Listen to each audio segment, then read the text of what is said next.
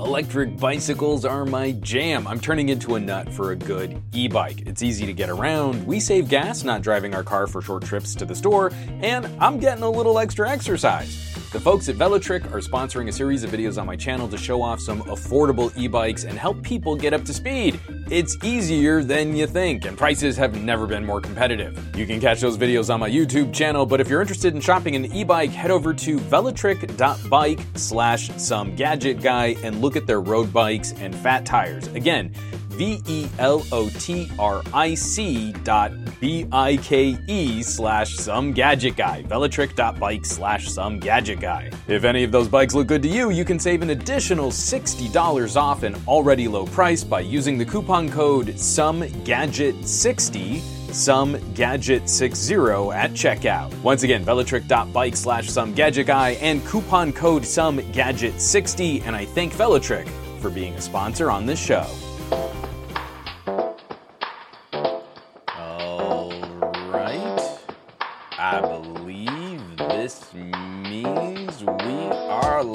Live. Ladies and gentlemen, boys and girls, tech fans of all shapes and sorts and sizes and persuasions, welcome to another episode of the Monday Morning Tech Chat Show on the SGGQA podcast channel. I'm Juan Carlos Bagnell, aka Some Gadget Guy.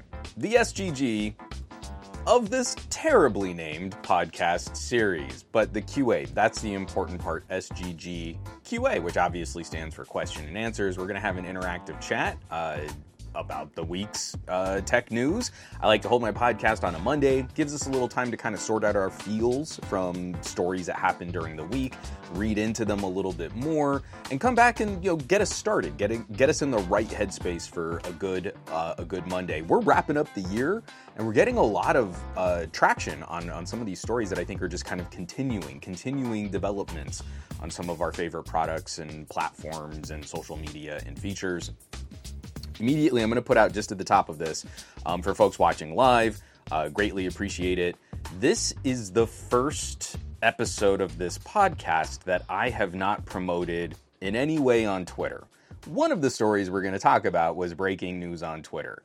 And um, I, I would like to take this opportunity in lieu of some of my normal i hope you had a good weekend patter just kind of a little peek behind the curtain. I have been very critical of twitter I've still been peeking in occasionally on Twitter, but increasingly they continue to make business moves that I have a harder and harder time uh, justifying my involvement. It has been an extremely difficult challenge moving other companies away from broad social media strategies. Even in some of my communications, I try to point out to these brands and to these services like, this is not really a platform I feel fully invested in. This is not really a platform that I feel comfortable promoting work on anymore. It is increasingly becoming a challenge to share this content. You can look at my follower count there and see that I've got some followers, but you're really not getting traction. Engagement has plummeted. Um, real, true interactions between people on Twitter has plummeted. I, I don't feel comfortable paying Twitter for my tweets to be a little bit more visible again when their algorithm still ratchets who gets to see what. And then on top of that, just as the techie political wonk that I try to be, as they continue to make some of these business decisions, it really sours the experience, and I just don't feel comfortable. So I, I, mentioned it in the chat, and I had a few folks pop up, and I really very much appreciate those of you who are continuing to help promote and share content creators as you look at these different platforms. Wherever you might feel comfortable participating, I, I always appreciate it when you're trying to bring cool geeks to this conversation. I usually don't ask up front but as we're making this transition, is that I'm trying to not only separate myself, but also many of the companies that I do business with. Like, this is a legitimate part of what helps to cover a mortgage and put a roof over my family's head and food on the table. Um, I would very much appreciate just the little extra effort if you're uh, of any mind to help contribute like that letting people know the show is live is sort of one of those critical social media aspects of how we join these conversations and how we interact with others. And the fact that Twitter has been dead, properly dead, since Elon Musk took over, um, I, I, have no interest in continuing to engage with what has sort of risen from the ashes of Twitter. So, um, f- folks who were in there, I, I, mean, I know Barry sent out, you know, a big thumbs up, and, and I appreciate the uh, the the support. I always appreciate the assist. Um, these conversations are tricky because, you know, obviously not everyone agrees with my stance, but um, it's it's it's sort of the way that I need to live my life so that I can sleep at night. it's it's getting that bad. Um. So uh, again, thank you everybody. I'm seeing a great group of names already in this chat. Uh, you know, this is also going to be sort of an interesting test piece. Um, you know, if we make it through this stream and our audience is like half what it used to be, then maybe that's data that suggests that Twitter is is still at least notifying people of the existence of this show. If we make it through this stream and the audience looks fairly similar, then you know, we don't really need to keep leaning on Twitter, and it's okay if we walk away um, from that as a social media uh, resource. So I'm very anxious to see. I'm very curious to see how this week's show plays out. But great group of names already in this chat. Um, Utaku saying hello there. Simon says Hypno saying good evening, Al. Uh, good evening, all. I said Al because immediately after evening all, we got Al Sabakli. Hello, Gadget boys and girls. we got Bray Gray. We got Kappa Cash. Um, Barry Johnson with the assist. I definitely appreciate it. Um, Simon says, Hypno, put up the Twitch link. I don't know. You mean here in the chat? because here in the chat it's just twitch.tv slash some gadget guy. I, am sorry, I don't know what you're asking, but um, Simon says, Hypno, we are live. We got Grounded Tech, J Man 150, Dave Burns, uh, Raymondit, uh, Fat Produce, Bionic Scoop. We got Snorkel Bill H. Um, did I say Grounded Tech? I thought I said Grounded Tech. Paul Purry, I'm not here. You don't see me. Paul Purry turned into John Cena. and Aditya Inel um, saying hey to everybody out there. this is not the Paul you're looking for. Al Zambino. What's up, Al? Uh, let, us get that there. Uh, the chat came in quicker and I misclicked on a bunch of things. And Vince Navoa saying uh, good morning, all. J-Man 150 is always making sure that we're staying hydrated. Um, I forgot to set up the Twitch separate. I need to do that because if I miss any subs or any shout outs, like J Man 150 redeemed stretch and posture check, I need to get a new chair. I got this chair not that long ago, and all of the like cushioning parts are like falling apart. This is a terrible chair. I'm really glad I didn't do a video on it or anything because it's just super gross, and I need something better uh, a little bit, especially something with some like lumbar, so I can do like my like my pop and lock. This is not helping at all. This is terrible podcasting. So, uh, short story, incredibly long. Show no longer going to be promoted on Twitter unless something catastrophic happens, and I guess I need Twitter audience, which would be pretty gross. But especially for folks also listening in on the replay crew, I greatly appreciate those of you who take the time to review podcasts, to share podcasts with your friends. I love podcasting in that it is the last bastion of somewhat algorithm free content distribution. If you're on a platform like Spotify, obviously you're getting suggestions and they're trying to direct you to different shows because they spent way more money than they should have on getting podcasting over on Spotify to the detriment of musicians. Um, but if you're just sort of using a third party podcasting app, then you are finding your own shows. You're not sort of being fed the same way that YouTube or other social media sites. So uh, again, uh, greatly appreciate folks who do take that time. It, it means a lot. Um, it's it's how we sort of organically build a good audience and spread the word and join these really silly tech geeky conversations. So um, T Bubs, it's my two month anniversary from my sub. Woo woo! T Bubs, I appreciate it. That's awesome. Thank you for supporting and uh, thank you for tuning in. Uh, let me get this out of the way here.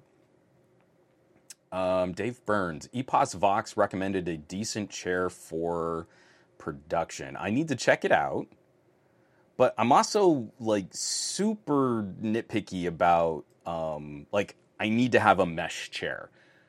Throughout the year, I'm just an easily overheated, sweaty guy, and I'm often sitting in front of a big old beefy workstation, but especially during the summer, where the sun is hitting this wall because I have a west facing office. Um, I need as much ventilation as, as, I can get. Oh, it is a mesh chair. Okay, good, Dave. And then I'll, I'll check it out. Um, but yeah, I, I th- this was just sort of a moderately priced mesh. Um, and it's really not a good chair. I'll look it up because maybe I should tell people not to buy it, but it fell apart much faster than I would have wanted it to. Um, grounded tech, meshed is best. You know, that's actually going to be now my my my trigger phrase to get into a terrible Sean Connery. Meshed is best. And that now I'm speaking like 007. but not really, this is the worst.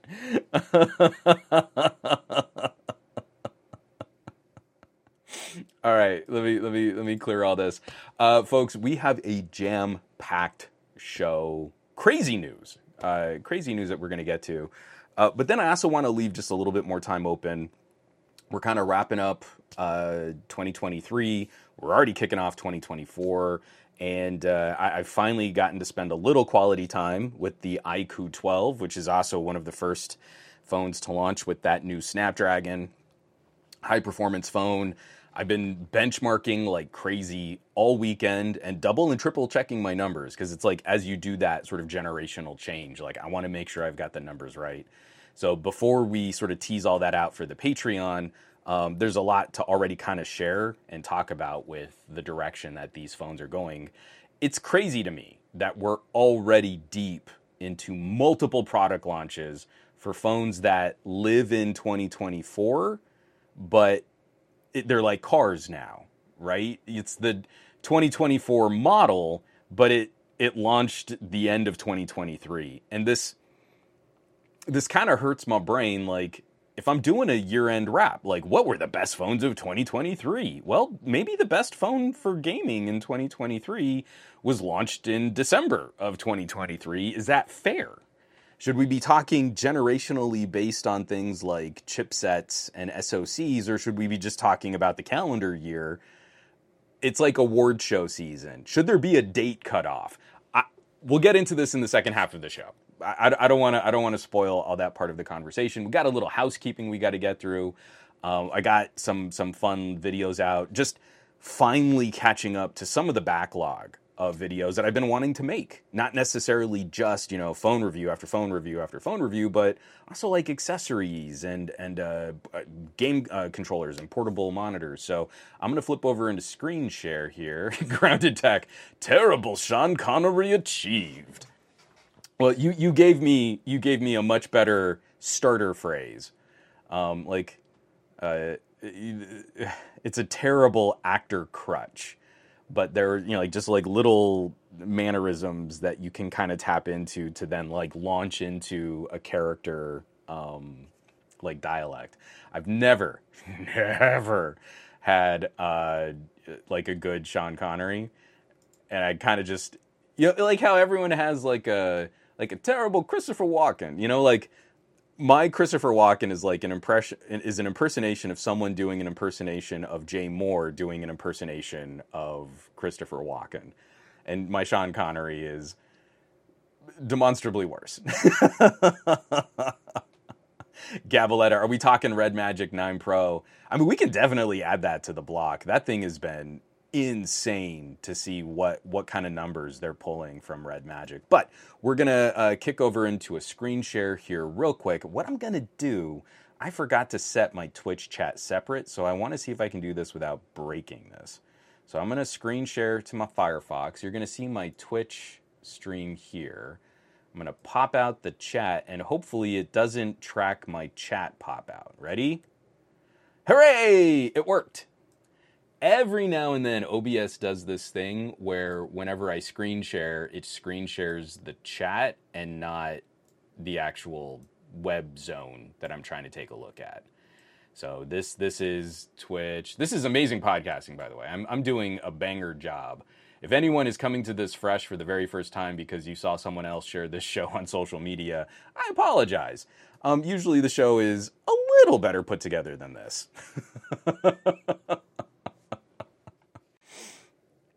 Um, oh, these are great questions. Uh, how good are the cameras on the iQOO 12? One, what is your game of the year if you have one? Uh, please keep those questions in mind. We will absolutely get to those after we kind of wrap up the the news block here. All right. Um, let me get this there. Okay. So housekeeping. First up, like I was saying, this has just been the right time to start clearing out some of my video backlog. I've been wanting to do this video for a little while how do you game on your phone with a controller showdown? And I'm pitting not brands against each other, but styles of controller against each other with a more traditional controller that has like a little phone clip or the slider controllers that kind of cradle the whole phone. How do you prefer to game on your phone? Please drop a comment on that video or on the, the website. I just think it's an interesting conversation because there's sort of a a comfort factor versus a flexibility factor. And I think one tends to get a bit more discussion than the other. All right. Uh, I also got a couple shorts out, but one of the fun ones was just asking people uh, how do they uh, use their phones in video? How do they use their phones for video in flex mode or in tent mode? I prefer tent mode, and someone said I was crazy. So I just thought I'd put the question out there, and there's actually a poll um, that I thought was kind of fun on the uh, YouTube community page for my uh, for my YouTube channel. I got some pretty good responses on it. So just a cute little short, nothing too fancy right there. But one of the big videos we put out: How far has Android come since the LG V50? Now, I uh, I very much enjoy the fun patter of, like, for example, Easy Computer Solutions, The Tech Preacher. Uh, absolutely always uh, manages to highlight phones like the LG V60. This is one of the all time best phones ever made. And in, even in today's performance, it is still a very capable work truck of a productivity phone. Um, if you really liked what LG did in their phones, it is very difficult to move on from a V60. But I wanted to try and do something even just a, a little bit more dramatic. We talk about phones year over year and we try to promote like, oh, this is the new thing and this is the new Snapdragon chip and it's oh, it's so much more powerful and look at all this. But year over year, you don't see a lot of practical difference. So I wanted to go back a couple years. Well, 2 years, that's kind of just average phone ownership. That's not much of a challenge people are trying to hold on to their phones into years three and four. So I wanted to push it even just a little further than what we often see on that bell curve, right? You have some people that are changing their phones multiple times a year, but there are more people that are trying to hold on to their phones for like four years. So I looked at something that is technically four and a half, getting on to about five years. And that's the LG V50, specifically the Korean model here. So I did all of my current modern day testing, video production, that's editing and trimming and rendering 4K video from a phone. I did all of my audio editing and podcast mixing and timing all of that production and performance. Um, stabilization test. I did uh, a RAR compression test. I did my batch photo processing test. And I wanted to see, like, we talk about these things as if like they're out of date a year after they launch. But that's obviously not the reality of how a computer works. But going back 5 years is do we see enough substantial practical performance improvement that we really should be trying to push people into these newer devices? If you only talk about phones as being basic communicator products, then there's really no reason to spend more than like 200 bucks on a phone. Like there just isn't a practical reason. It's it's nice to spend money on something more expensive. You kind of feel good about it. You're flashing something. It's it's a, you know, it's more of a compliment to your style. But if you're really looking at what the computer do, basic communicator phones are incredible in that two to four hundred dollar price range, like they're monsters. They're really good, even into casual snapshots, better camera performance, better multimedia streaming. We're starting to see a lot more OLEDs and high refresh rates, better, you know, mid-ranger processors are scaling down into lower and lower costs. But what if you had a premium phone? What if you had like one of the most expensive phones of that year? So that's what that video is taking a look at and really comparing. I'm looking at these numbers and I'm looking at what a modern phone can do, and there is no one winning modern phone. So I'm only comparing the LG V50, uh, but every single time the LG V50 loses, it's losing to a different phone. There is not one king champion, it got the best Antutu score, so it's the best at everything. Every phone this year had very distinct pros and cons in performance, even when they're using the same chip. So I feel like there's a lot we can expand on that. We've got Geekerwan, we've got Golden Reviewer, we've got ETA Prime, we've got some great content creators that actually dig a little bit deeper than just, I'll run a Geekbench score and this number is bigger than that number. We need more. Anyone in here who's like kind of joining those conversations or you're contributing or uh, like if you're producing your own stuff, like start taking a look. What are tasks that you can do on your phone that you can replicate? like I have a video project that I copy and paste from LumaFusion to every phone that I review so I can get a handle on is this phone better at video editing? Help with that conversation and I am ready to promote and share and and highlight what it is that you can bring to the table because we need more people. I would love to have like a little circle uh, in TK Big, he does a lot more like on the gaming side. Barry Johnson's in this chat. Engineer Reacts. His channel's phenomenal. But I would love to have sort of a division of labor. I don't do a ton of in depth game testing. I like to point my friends over to TK's channel because he really does game on his phone with games that I don't play. Um, but I would love to separate out so that we're running sort of individual tests and it's not all on us to do every single test all by ourselves. It would be great to have a network of reviewers that we could kind of function like a hardware unboxed or a gamer's nexus and we could point to each other's stuff and just say like hey barry's responsible for this tk's responsible for that one he won't shut up about video rendering and and then you get i think a much better look at what all these devices can do so uh, moving on. there was also some stuff out on the Patreon. Uh, I mean, everything that I post sort of publicly is first, mostly first shared over on patreon.com slash some gadget guy. Um, but I also did want to share, here we go. I found a cool new mount for my Xiaomi 13 Ultra. Increasingly, this is becoming less and less a phone and more just my production B camera if if this is kind of my A look from my Panasonic Lumix, then the Xiaomi is my B camera, and there's this new mount that has proper 17 millimeter threads for three of the four camera sensors on the Xiaomi. So I've been like a kid in a candy store. I've been trying to design my own. I have not been able to 3D print something that works at all for the bayonet mount on the 13 Ultra. I am not talented at 3D printing or coming up with my own accessories. I'm real good at just copying someone else's STL and be like, "Hey, cool, I made a toy for my daughter. It's it's a flexible unicorn, Lex. Daddy made this for you. I made this. I didn't make that." Um so I I, uh, I have a macro lens. This is from Fotorgear.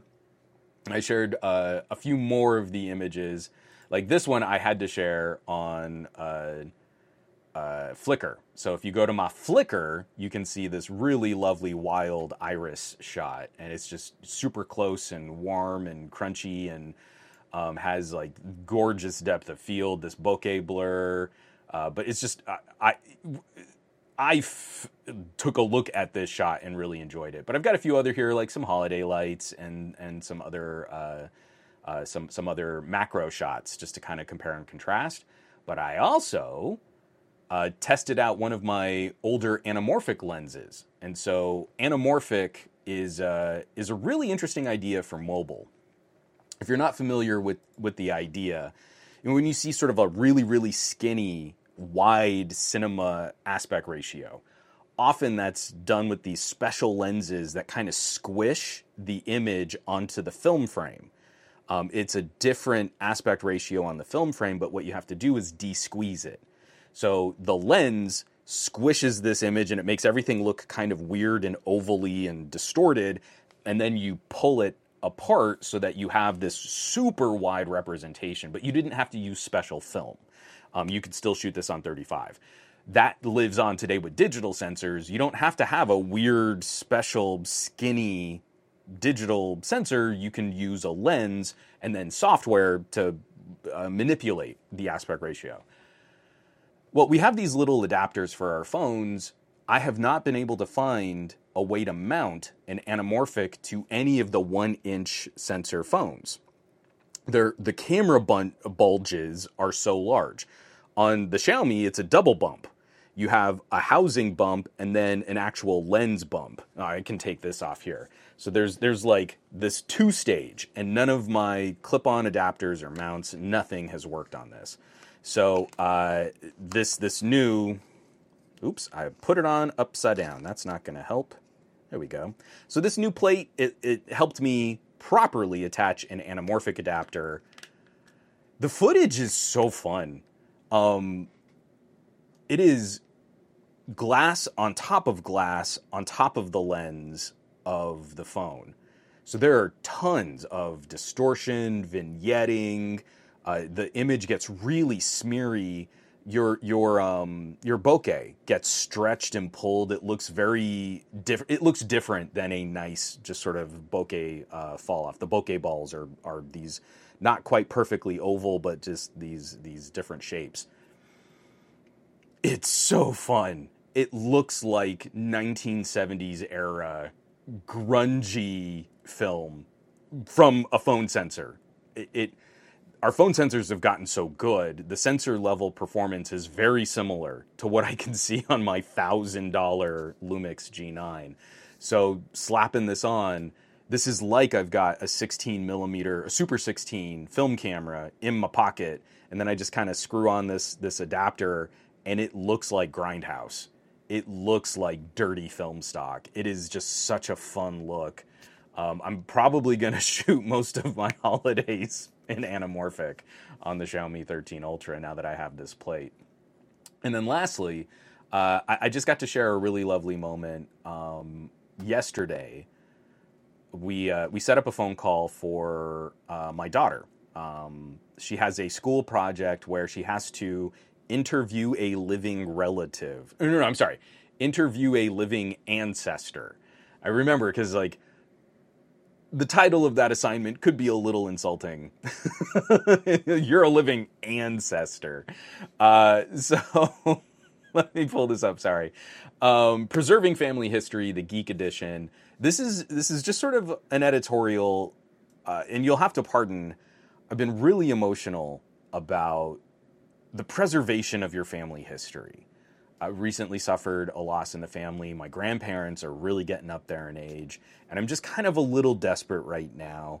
I'm getting a little obsessive compulsive, and I really need to kind of strike up a relationship with a new therapist. But in the meantime, I'm using my Patreon to kind of express some of those feelings. My daughter is terrible at video calls. She is a miserable little pill but lately we found that if you just put her on an audio call and she can kind of move around, she's not like confined to sitting in front of a webcam, that she's this lovely conversationalist. But she had the school assignment, five super basic second grader questions, and just like enough room for each question to write like a sentence with five words in it. So we had no idea what she was going to be like, and um, my grandmother. Uh,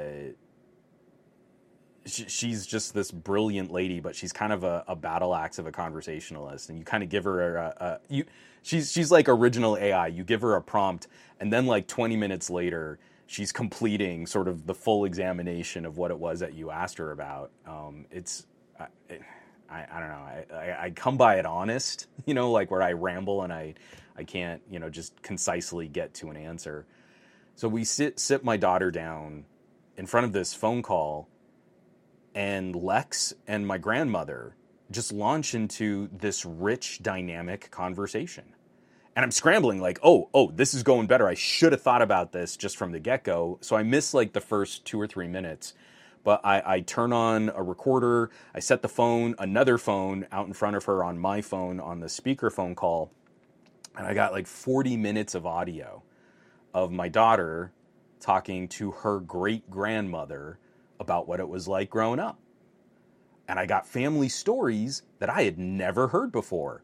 One of those stories was completely inappropriate to tell an eight year old. But I don't think Lex fully understood what she was hearing. At least I hope not. So it's going to be even funnier when Lex hears this back later.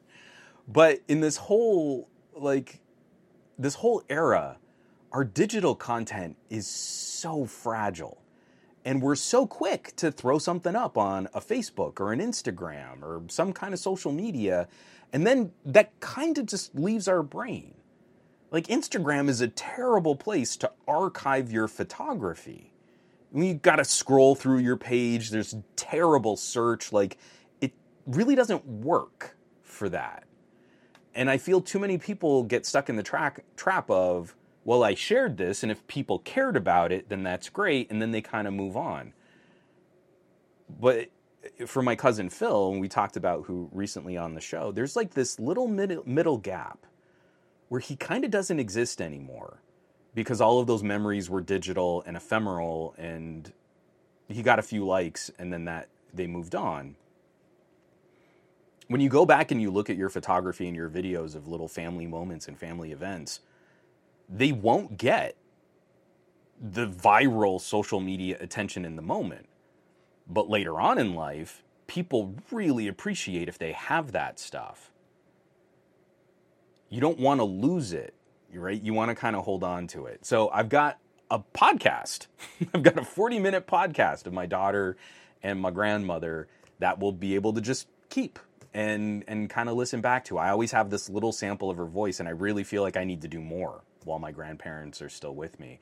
It's so simple now. Like, if I had set up my grandparents in front of a microphone, it would have been terrible. It, I mean, better, better audio fidelity, terrible conversation. But just sort of sliding a phone with the audio recorder on. Next time you're out with like your family or friends and like a funny story is being told, it's sneaky, and some people in your family are going to think you're totally weird to do this. But turn on your memo recorder, get that audio, save it. Because 20 years later, someone's going to hear that and just, it's going to snap, it's going to click. You're like, oh, I'm so glad we still have, I'm so glad we still have this person's voice.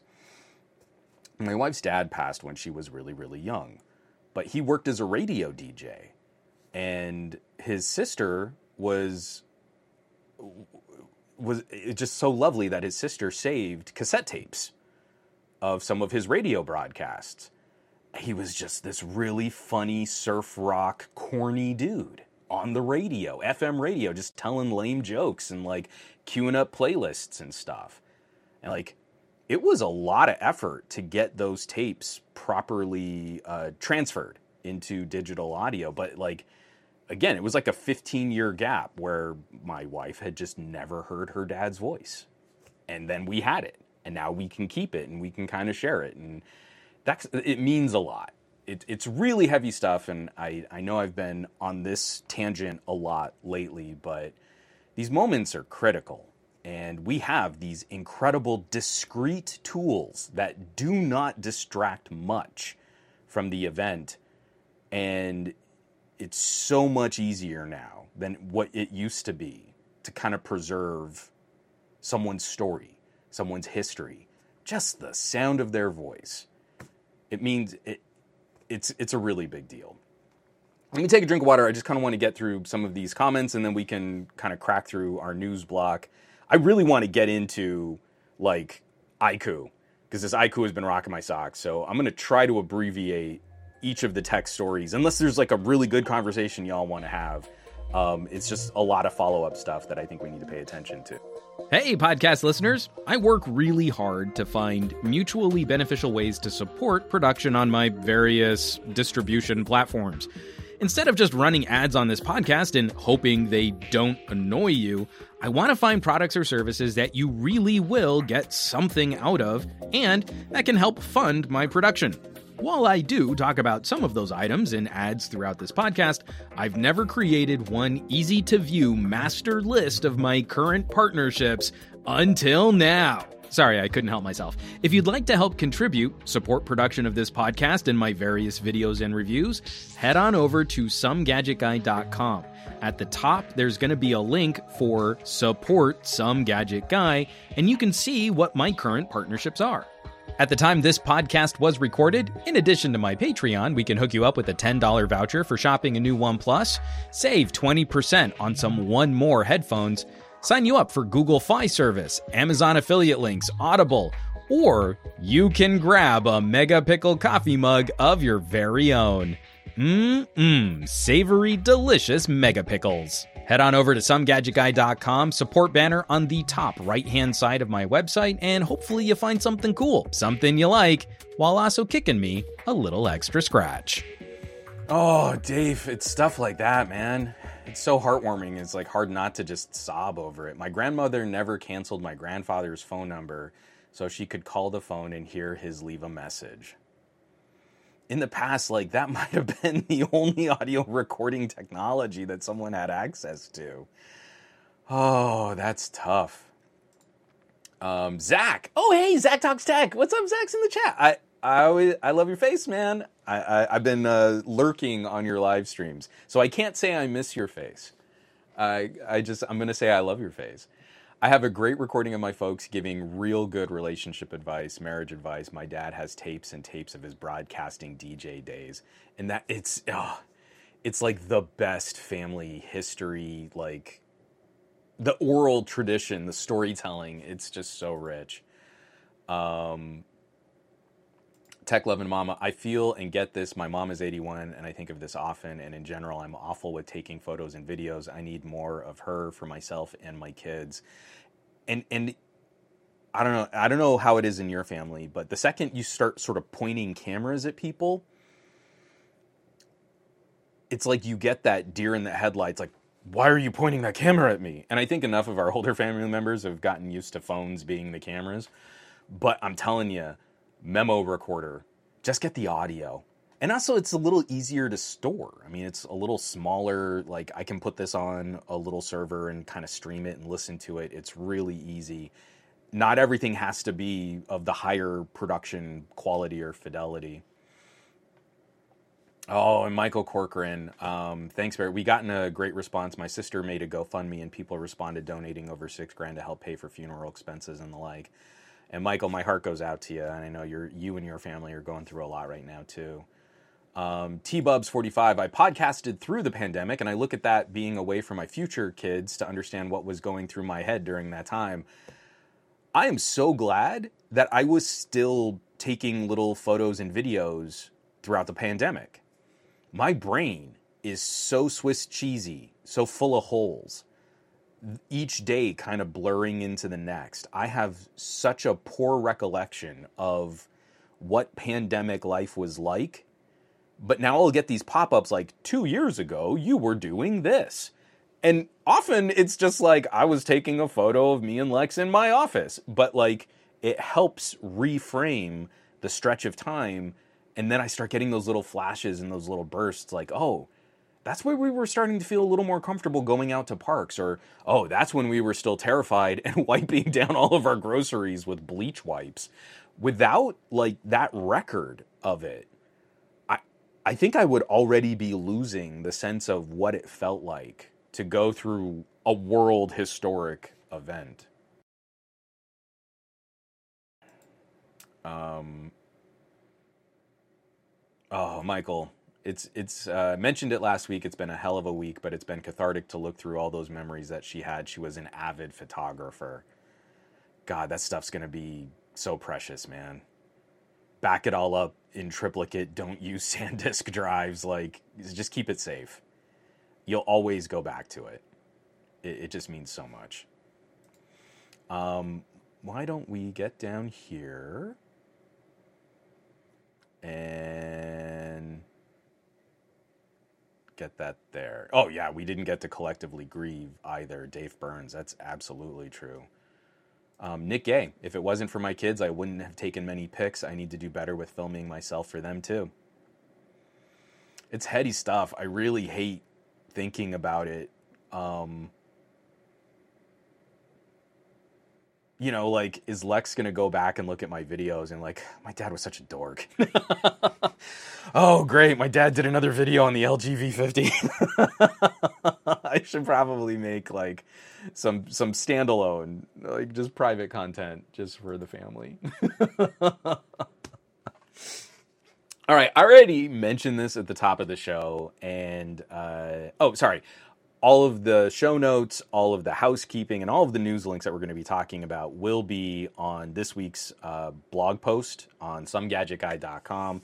Keep a full list of everything that's there alongside ways to help support production on the show and uh, to, to kind of keep up with these conversations. SomeGadgetGuy.com. I already talked about this at the top of the show. We don't need to spend a lot of time on it. I, I just increasingly, I think we've seen Elon Musk's true colors. He is an opportunist. He is of the most vile character in never earnestly joining these kinds of conversations. And he put it up to a public vote as to whether or not to reinstate Alex Jones and so now Alex Jones is back on Twitter. And the fact that this is just a couple of days before the anniversary of the Sandy Hook shooting is just one of the most vile things I could think of. And I know, I shouldn't say I know, I have very strong feelings that this is done on purpose to ratchet a disgusting response from the people that are more heavily invested in using Twitter. The timing on this is so convenient for picking open the scabs of awful memories of tragedies that have happened in our nation's history. Alex Jones, what he represents as a figure to those who are affected by those tragic events, and Elon Musk as a non earnest participant in doing everything he can to jerry rig as much controversy because it's the controversy that gets people angry and then they go to Twitter and they're angry on Twitter. And then they there's a whole sea of non-earnest participants who love to poop post on Twitter just for the lulls and to get people really upset. And they seem to Venn diagram overlap pretty significantly with Elon Musk as an individual. And it's yet again, it's another example of just an absolutely vile business decision that has kind of pushed me into the last stages of not being able to even do the tacit contributions. The I put out a new video, so I'll link it on Twitter. I can't do it. I just can't do it anymore. This hurts me. It hurts the channel. It hurts notifications. It's the, one of the main ways that you can kind of help spark the YouTube algorithm into pushing your content is if the YouTube algorithm is seeing people come from outside YouTube to consume your content. But I can't. I, I just can't. I have a few more contracts with um, some sponsored videos, and I'll likely have to share out just a few more of those as we get into the beginning of next year. And then it is going to be off of my rate sheet. I'm not going to continue to contribute to a truly awful um, situation that's unfolding over at Twitter. And, and I feel like I, I feel like the people that are still there, especially the journalists that are still there, under the excuse of, well, I'm trying to share good information, uh, you know, to fight the people that are spreading misinformation and weaponizing misinformation. That's not it, because you're not doing that. You're not really contributing to a conversation. You're just engaging in a f- fake, lopsided debate that bumps up Twitter's engagement numbers and makes more money for people to then get paid to be awful on Twitter. So I can't tell people how to run their channels, and I can't tell people, you know, to not be comfortable with this the decisions that they've made. I can only say I am not comfortable with this kind of engagement on this platform anymore. And this is this is the move that pushed me over the edge for any kind of interaction on what's going on over there. So I, I don't even feel the need to like announce my departure on their platform. I'll mention it on Mastodon because I get some some kudos over on Mastodon when I say things like not using Twitter anymore. the Mastodon folks love that. Um, so it, it, it's just awful. It, it, really has kind of broken my heart. This was my favorite place to kind of mix up real time news and reactions, and it's completely unreliable in any kind of in in any situation now. Um, let, let me just kind of see if there were. Michael Corcoran. Yeah, that V50 video was right up my alley. I, I don't think my daughter's going to care. Uh, she started talking recently, like, well, some kids my age have cell phones. And you're like, nah, not really, but you're not getting one. But I genuinely don't think she really cares about any of this technology stuff. I think in part because she's surrounded by it at home. It's not exciting or novel. It's daddy got a new phone. and she makes fun of me over it. So, um, I'll be curious to see like when when her social groups are starting to take off and they're sort of staging their own conversations, what she'll do. Um,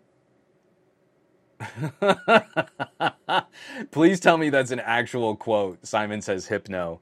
I have no idea yet. Someone please confirm for me if this is. Elon Musk, quote, I have no mercy for anyone who would use the deaths of children for gain, power, or fame. Also, Elon Musk, quote, I'm reinstating Alex Jones' account on the week of the anniversary of the Sandy Hook massacre. Yeah, there is no justification for this action.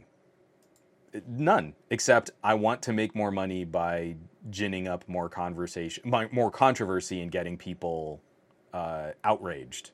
It's outrage porn.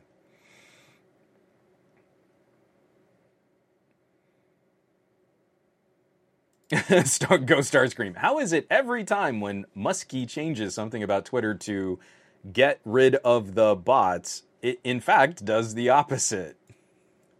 Those are the only new follows I'm getting now. Are the most obvious scam and porn bots. I like there is no reason for me to keep working to try and make my make my content more visible on Twitter. yeah, Al Sabachley, I think there we'll see. Al says, I don't see Twitter surviving in the medium to long term based on Musk's record. I think there is going to be a functional website, thex.com, for years to come. But the community died as soon as Elon Musk took over. It's um it's just gross. Dave you're you're on Mastodon too. So Dave says, "Don't break your arm patting yourself on the back there on Mastodon, Juan." I'm telling you, that is my safe space now. Even Threads is starting to get a little of that Twitter toxicity. Uh, I've been mixing it up a lot on Threads recently. I go to Mastodon and it's just these lovely mega geeks, like the ultra nerd, and I'm getting back into conversations talking about FOSS and coding. And I have no desire to get back into computer science. I was a terrible coder, but someone will post something, you're like, oh, actually, I know how to do that. And it gets that little those creative juices flowing. So anyway, we've spent too much time talking about Twitter already. Um, another just interesting development because uh, I stream this on Twitch. It's not like I'm I'm able to escape the clutches of massive trillion dollar corporations. Um, but I did think it was kind of interesting to see Twitch exits from South Korea is latest fallout from sending party pays model. This is coming by way of my man crush, uh, Jon Brodkin, over at Ars Technica. Uh, over at Ars Technica. Uh, network fees in Korea 10 times more expensive than in most countries. Um, Amazon owned Twitch plans to stop providing its streaming platform in South Korea, saying fees charged by network operators make it impossible to run the service without a significant loss in the in the country. Shutdown is scheduled for February 27, 2024. Twitch CEO Dan Clancy announced on Tuesday. Transmitting data in Korea is, quote, prohibitively expensive, end quote, despite the company's efforts to reduce data rate usages. Um, this is the, full, the, the rest of his quote here. First, we experimented with a peer to peer model for source quality. Then we adjusted source quality to a maximum of 720p. While we have lowered costs from these efforts, our network fees in Korea are still 10 times more expensive than in most other countries. Twitch has been operating in Korea at a significant loss, and unfortunately, there is no pathway forward for our business to run, run more sustainably in that country. So, uh, one of the things I couldn't get a good handle on are the user demographics of because I would have to imagine that game streaming is likely even bigger in South Korea than uh, like here in the United States, and especially the the sort of entire Asia Pacific area of the world.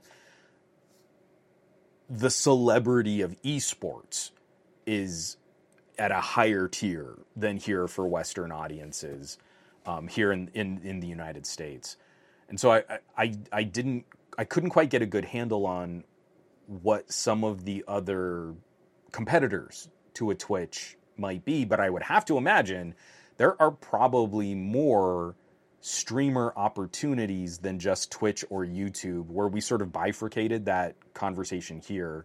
I mean, a few people will pop up and be like, I'm streaming on Facebook. And you're like, that's not a thing.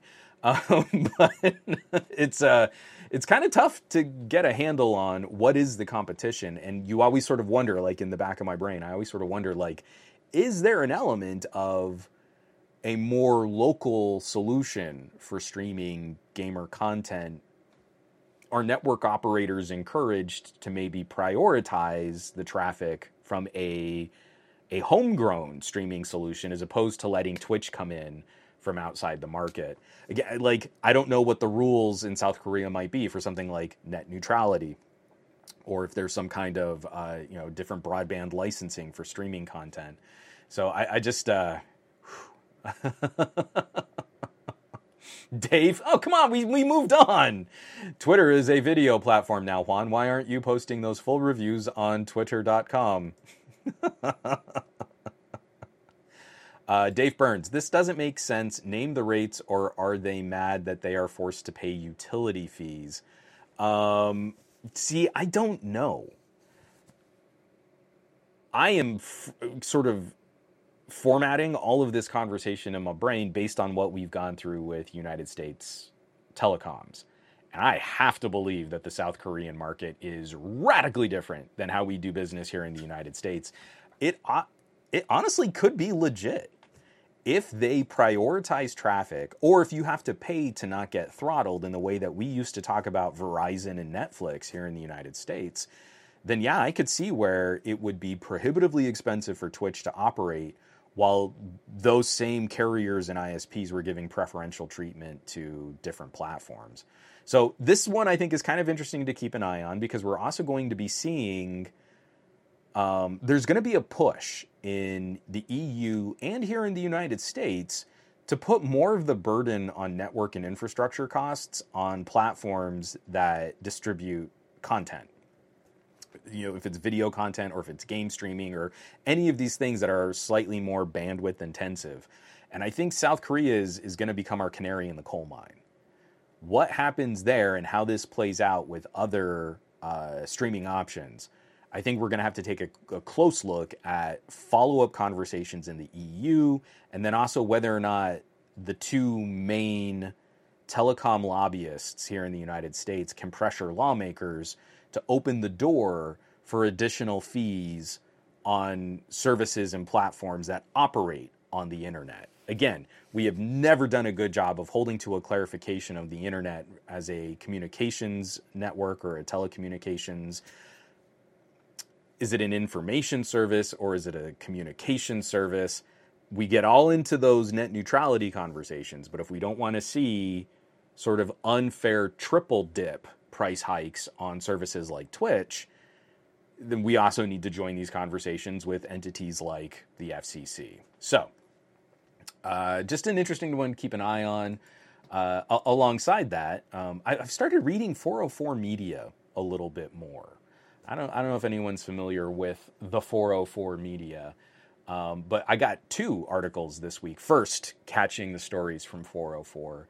The first one, just kind of another social engineering security exploit. It doesn't matter how good your protections are, how well you can safeguard your own data, um, especially with the incredible amount of information that a carrier might have on everything that you do with your mobile devices.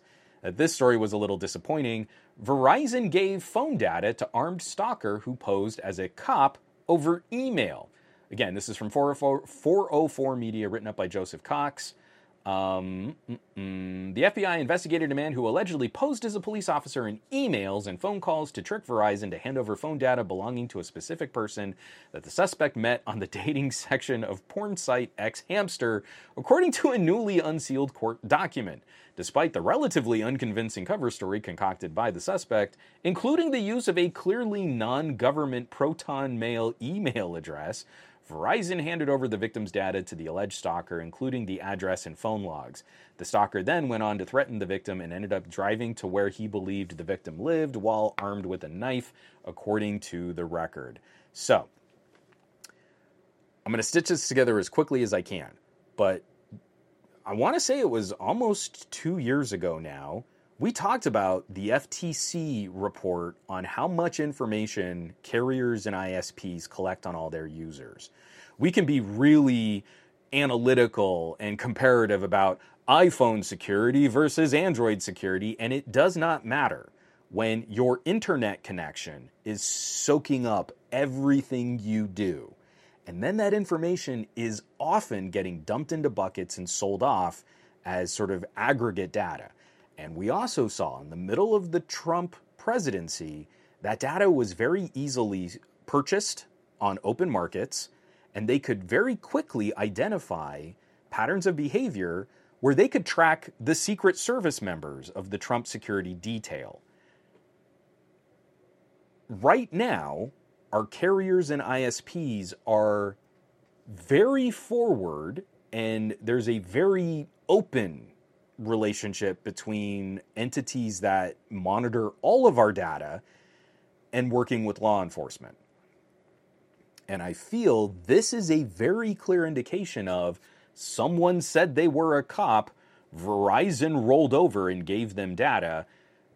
And we need to be so much more critical about that kind of information handling again, I, I, feel like Verizon at some point needs to comply with search warrants. You know, if a if a law enforcement entity can go to a judge, say there's probable cause, draft this legal document, go to the carrier, and then get information backed on the usage or patterns of behavior. But we also need to see an FTC and an FCC that get in there and say this is what the relationship looks like and can properly educate consumers as to what's going on with all of your information, what's going on with all of your data. This is terrible. This is a bad look for Verizon's uh, sort of data security policies because they should have been just a little bit more stringent with how they gave up this information, and it could have led to something really awful happening. Um, I feel like we need to kind of rebuild just some some of the barriers between these entities, between private corporations and and government uh, agencies. We can we can always kind of sit back and say like, oh, you know, we know everything you uh, Snowden said, spying and NSA. We don't want to see the actual practical daily aspects of how this hurts people. We'd like to get ahead of that conversation. But 404 Media did a banger job of writing this all up. Uh, just another quick uh, story that I want to I want us to keep an eye on. I'm so exhausted talking about blue bubbles and green bubbles, but as we're talking about Apple getting RCS, I think we can all point to some of the pressure placed on these uh, these corporations by regulators, especially regulators in the EU. And I think this is also reflective of Meta of Facebook getting ahead of some of these changes. This is coming by way of uh, Engadget, written up by Will Shanklin. Meta is disconnecting Messenger and Instagram chat later this month. Meta didn't say why, but the EU's Digital Markets Act could be the culprit. Announced in 2019, the optional cross platform integration went live a year later, blurring the lines between two of the company's most po- uh, popular services. Quote, just like today, you could talk to a Gmail account if you have a Yahoo account. These accounts will be able to talk to each other through the shared protocol that is Messenger. Messenger VP Loredana Crisan said at the time. I don't I don't think I've ever tried to say that name out loud.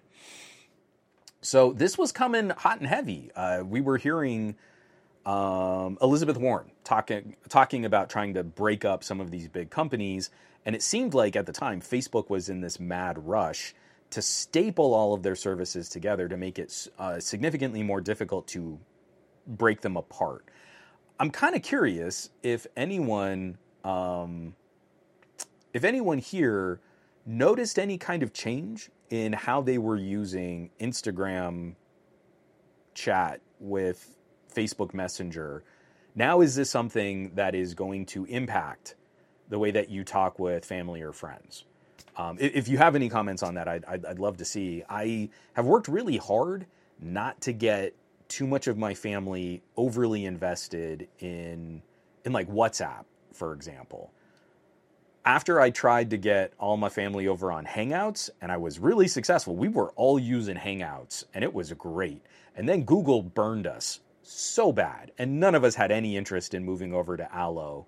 Um, I really feel like the the name Google's naming was the big problem. If they had just changed all of the underlying code and just said, "Oh, this is new Hangouts, like new Coke," then we wouldn't have had any issues. But it was just really proper dumb how Google burned down the uh, the, the the sort of uh, momentum, the goodwill of having a standalone messenger here in the United States. So now all of my family and friends have been reluctant to get overly invested in a WhatsApp or a Telegram or a Signal. For WhatsApp, it's because it's inevitably linked with uh, Facebook data. But then also for these other services, like I don't want to get super involved in Telegram. What if Telegram disappears one day? Or what if they change owners and then there are terrible things done with my data? So it's it's been it's been a trying aspect of all of this. Um, but seeing them sort of split this out, I feel like that is some indication that the EU regulations are probably scaring a lot of these big tech firms. Copycash says Elizabeth Warren wasn't happy. Uh, Elizabeth Warren wasn't happy that Apple blocked Beeper Mini. I know a lot of us weren't happy, um, but I think it was pretty clear that Apple was gonna do it. I'm actually shocked that it took Apple as long as it did. But I don't really feel like talking much about Beeper Mini right now because I exhausted all of that on threads. And let me tell you, you want to say like Apple fanboys are like so much more chill. as soon as you touch on like the one thing here in the United States that iPhones have over Androids, boy howdy do they come out ugly to fight anyone who is in the least critical of the blue bubble, green bubble bullying situation. It is hilarious how fast they tell on themselves for being kind of despicable people. Hold on, let me take a drink of water. Just a quick interjection here, folks. I love highlighting good work and talented people, producers and writers who deserve more attention. So here's a quick word from someone making cool stuff on the internet, and I hope you check out what they have to offer. Hey everyone, this is Zach of Zach Talks Tech. If you're looking to make sense of the tech that you love, if you're looking for an unfiltered opinion, someone who's just straight to the gun, gets right to it, no nonsense, come on over to Zach Talks Tech. I stream three days a week, Monday, Wednesday, Friday at 9 15 p.m. Eastern, and then I cut up clips of that show and I throw them out there for you on Tuesdays and Thursdays. But if you want to be part of the live show, check it out Monday, Wednesday, Fridays at 9:15 p.m. Eastern. Check it out, Zach Talks Tech on YouTube. That's Z A K T A L K S T E C H or as they, they call it up here in Canada, it could also be Zed. Z A K T A L K S T E C H. Check them out on all the socials. We'll see you there. Ah, boy, all weekend I was kind of fielding like, oh, I'm glad Androids suck. You're terrible people. Please keep giving me the ammunition I need to show other iPhone users in my circles like these are the people that speak for you. Enjoy your phone. Bye. Um, moving right along, this is just another one that is going to be yet another sort of uh, increasing uh, situation, a situation that we're going to see a lot more of.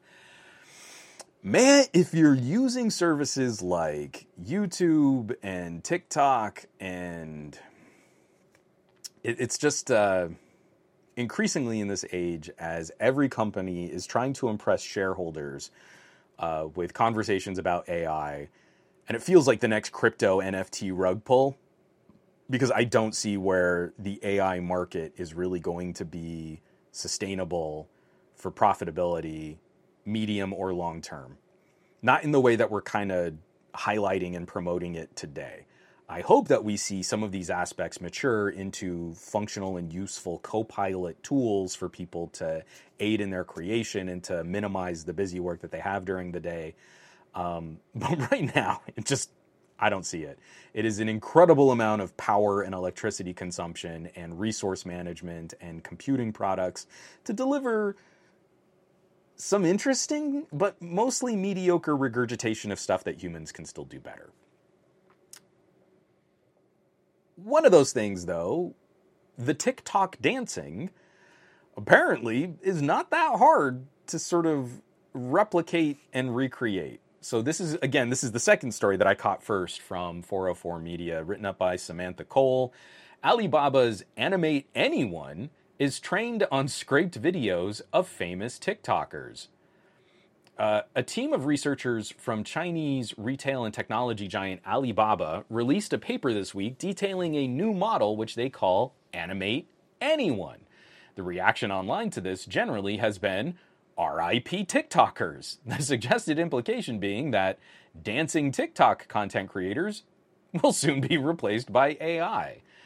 Um, and they have some little examples here like this AI is really good at sort of uh, sort of understanding a wireframe model of a human body, and then uh, taking a still image and putting that wireframe model onto the still image. So the, the thing that I'm playing here live is an Iron Man picture with a wireframe model, and then you can make the wireframe model do these little dances, and it seems to understand the the sort of aspects of the the character. So now with a little extra 3D modeling software, you can create something really really quickly.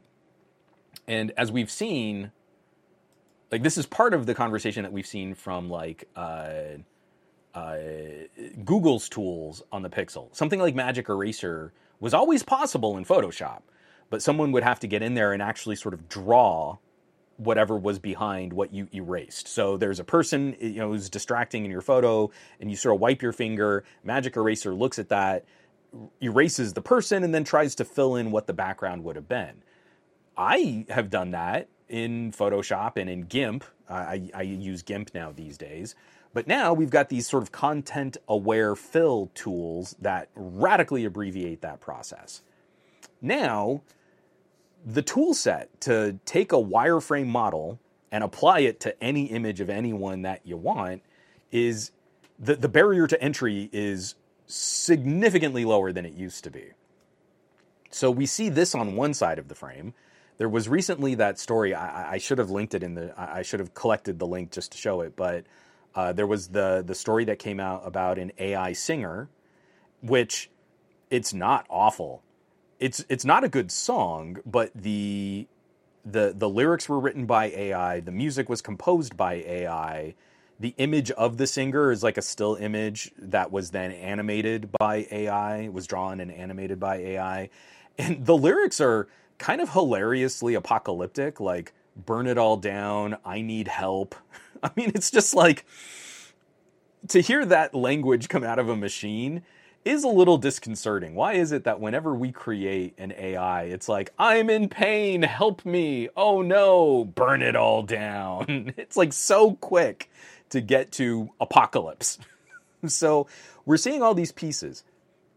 I've and, and I forget, I man, I really should have done a better job of cataloging this. There was another story that came out about th- th- there was like a, an influencer marketing team that got tired of working with influencers, so they're making their own AI influencer. So now we've got tools to just animate someone dancing. We've got all of these tools that are putting out almost competent pop songs, and we've got uh, advertising agencies that are sort of flirting with we can create a brand around an identity that is wholly artificial, and we have complete control over the usage, distribution, and likeness of this entity.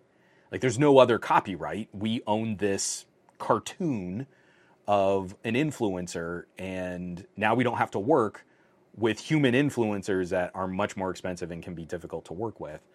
And yeah, in, to a to a degree, this entire idea of the influencer influencer economy is facing the most uh, uh, sort of competition in this space right now. It's it's getting pretty incredible the lengths some companies are going to to invest in these technologies to abbreviate some of the production, but then also separate themselves from some of the humans that were kind of responsible for creating this market in the first place.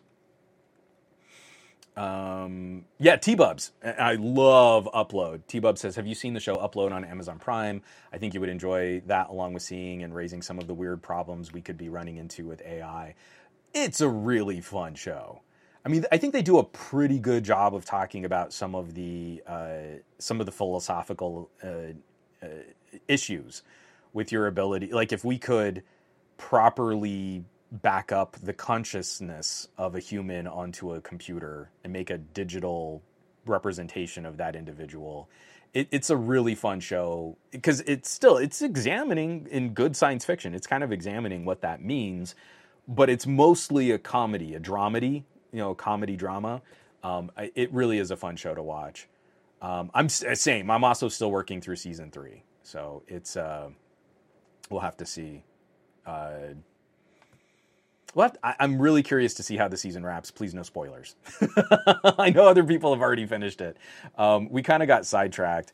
My wife and I needed just really dumb cotton candy, so for a couple nights we just streamed Obliterated, and it's not a good show but it's dumb funny is kind of the best way I could put it. It's a, it's from the same team that I think kicked off the first season of Cobra Kai. I don't know if they did all the seasons of Cobra Kai, and the characters in the show are. It, it feels like that era of web series where they were almost functional television shows on the internet, but the budget for Obliterated is almost television quality but the writing, the inconsistency in the writing, some of the terrible setups, like really dumb decisions by characters that only further the plot.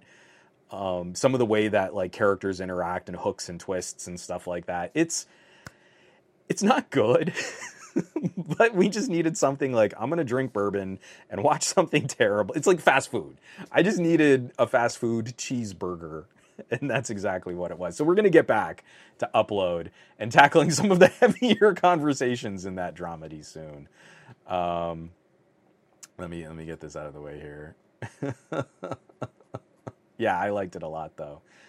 Um, Dave Burns, AI is going to be really good at gigifying traditional described skilled labor, and anyone arguing otherwise is disingenuous or a great potential mark for AI shills and scammers. I'm going to be really curious to see because like I can I, I, can totally appreciate the businesses that are like, hey, we want to use AI to cut out more people from the production flow and have more profits and more control over this stuff. But after a point, all of that backfires on the companies that hold the IP. So they're going to have to lobby really hard to have laws that are totally one way.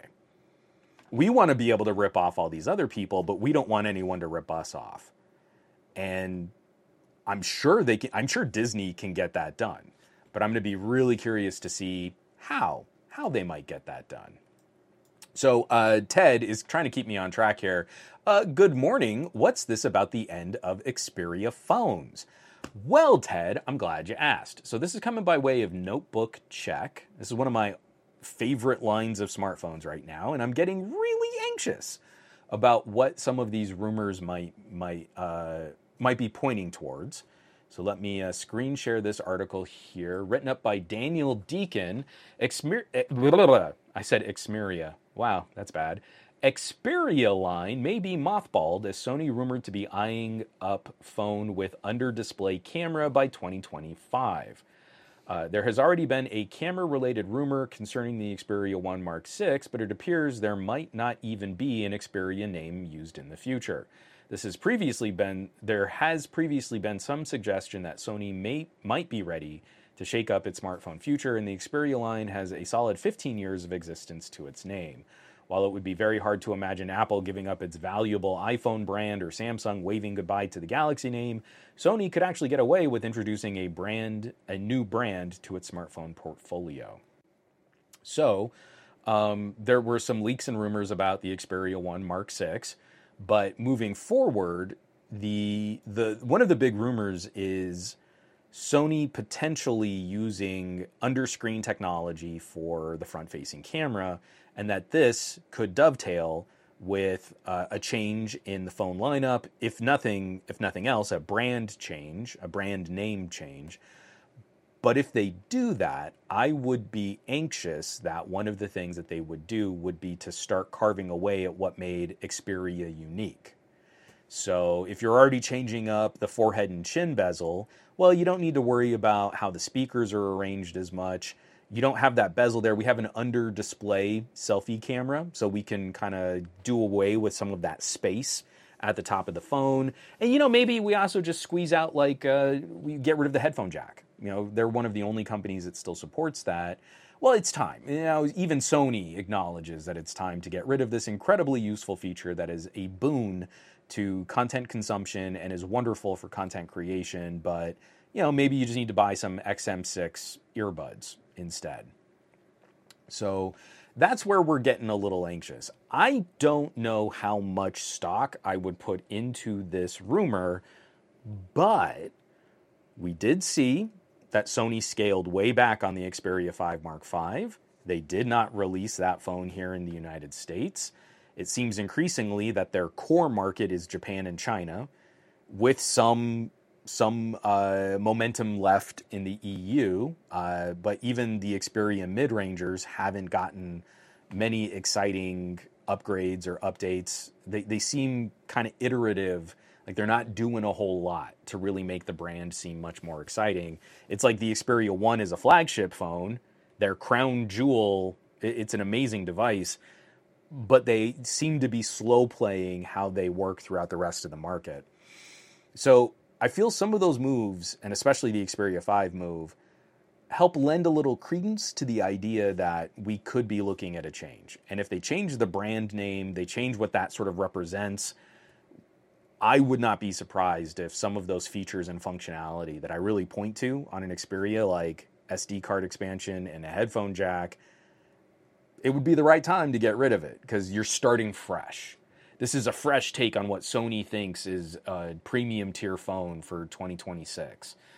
I don't want that to happen, but I'm honestly kind of shocked that Sony has been the last holdout with the audio division that they still maintain. Um, I'm kind of surprised that it maybe didn't happen a little bit sooner. So we'll we'll have to see. Um, oh, John Gao. The original source for Maibu is rather about changing the series name, not one or five or ten series, but not the Xperia master brand name. So that could also be just another sort of way to refine. Um, it, I've never had issues with the names of Xperia phones. I, I, am a literate and competent adult that can understand patterns like one number coming after another number. And I've also worked in photography for so long that I understand the bigger the number gets, the lower quality the camera is. Like this has always been a function of like Canon cameras, for example. We don't have issues going, it's a Canon 7D or a Canon 80D or like that's always made sense. So I've never cottoned to this idea that somehow Xperias they're so hard to understand how names work. Um, but maybe they're taking that criticism to heart, and years after we've complained, uh, uh other tech reviewers have complained about it, they're going to address that too. I really hope that the Xperia keeps its position as sort of the last anti iPhone style phone available. Um, but by the time we get to 2026, I would not be surprised if that's something that changes, if they eventually sort of get on board some of these other industry moves and we they put pressure on their consumers to do things like buy more expensive accessories like Bluetooth earbuds.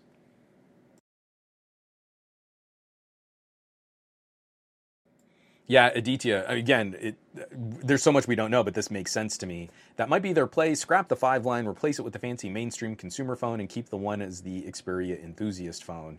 Moving those parts around probably isn't a terrible idea. It's kind of what worked for the LG Velvet was sort of minimizing the differences between like a K series entry level phone and a, a G series more premium phone, and coming up with kind of a much better I take a much better take on a mid ranger, and maybe that's what they need to do with the Xperia Five. It's an expensive phone.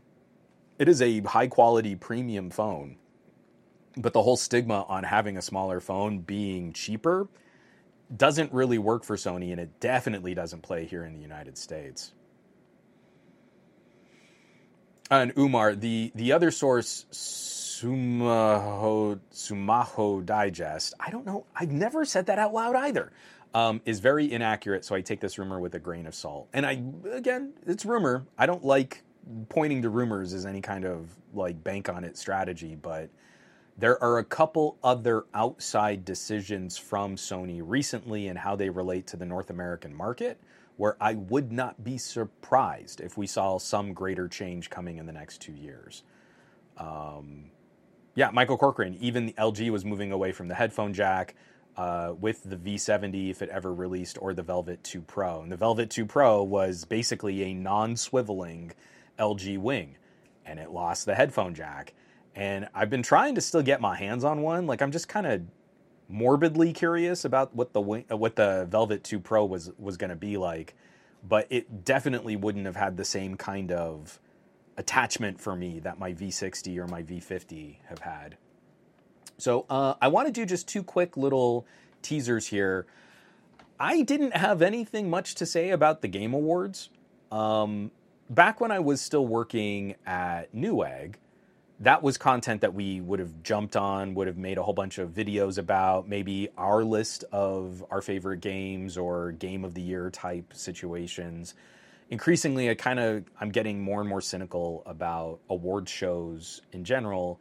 But the game awards for me is like if I can tune in, I'll keep it on in the background.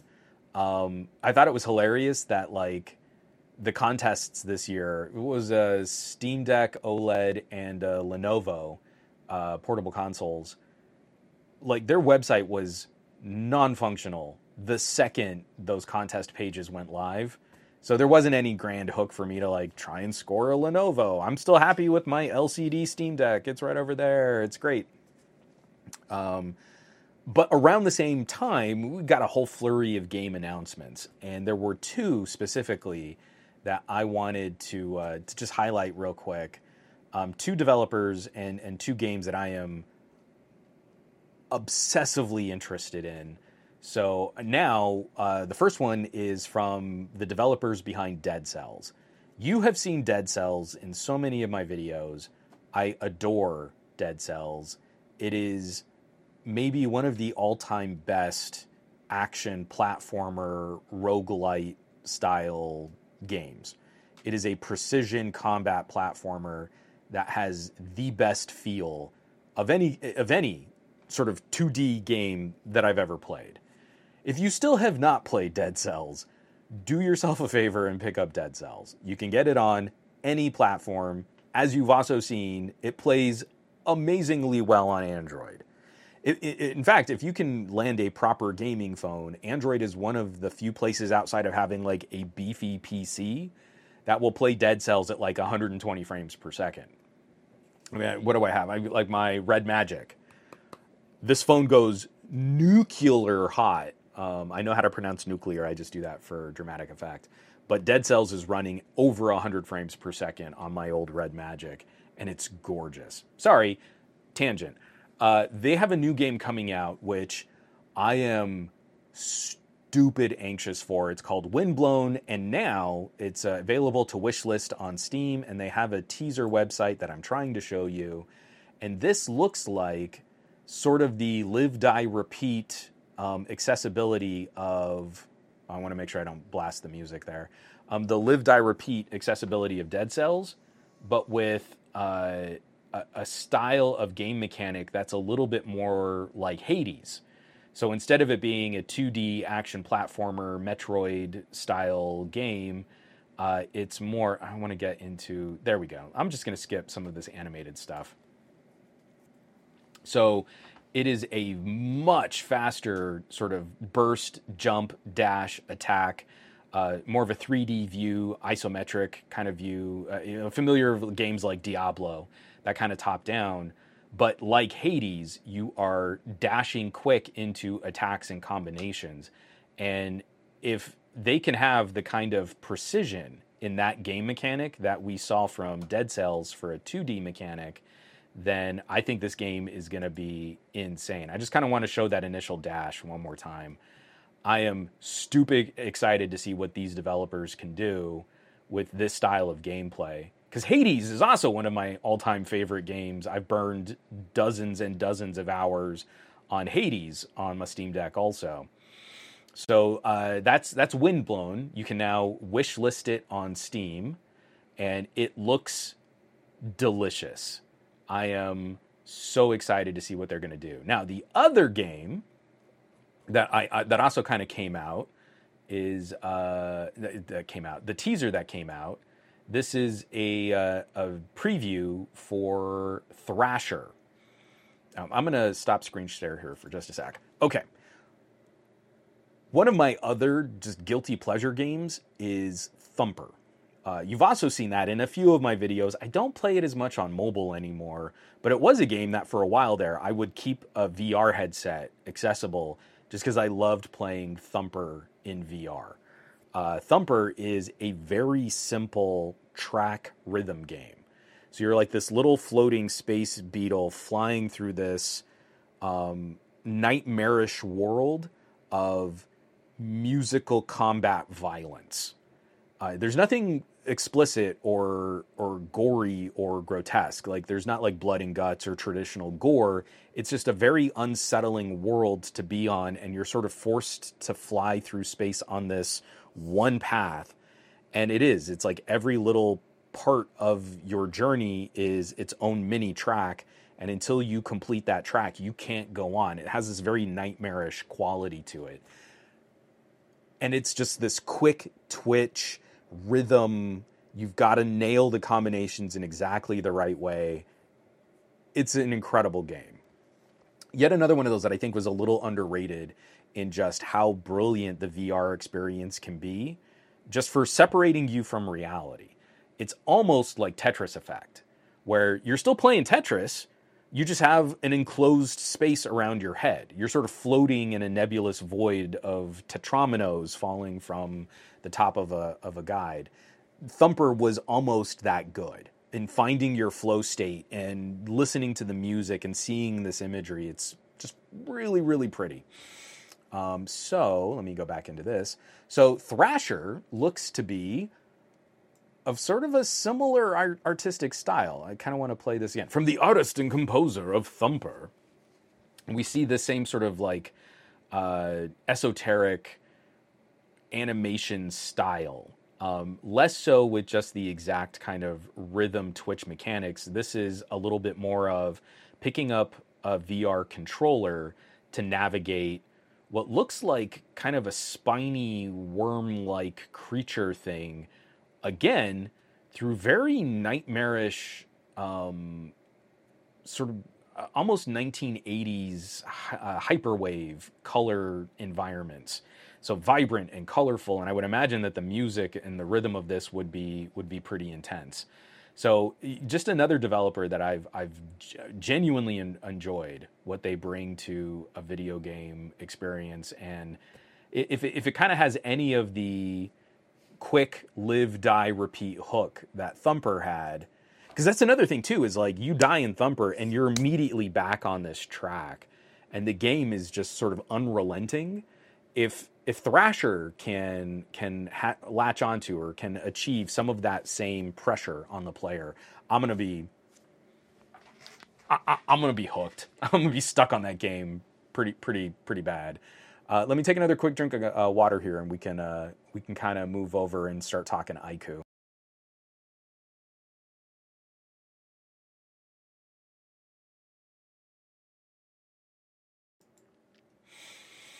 Oh, and I missed like a whole conversation about other phones and Pixel sixes and and Android 14 and stuff like that. But yeah, um, I didn't I didn't find um, I didn't find like the Game Awards was that exciting.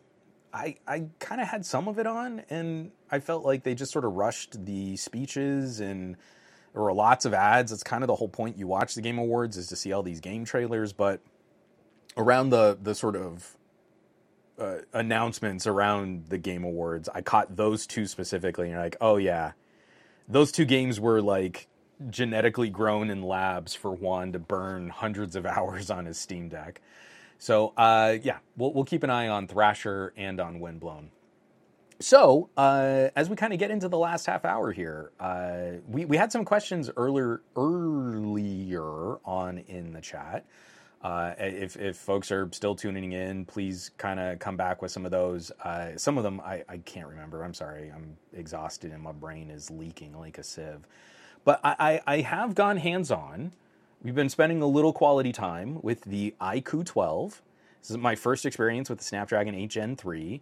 I'm benchmarking it like crazy, and I hope to have my By the Benchmarks article posted on Patreon hopefully tomorrow, maybe tomorrow morning.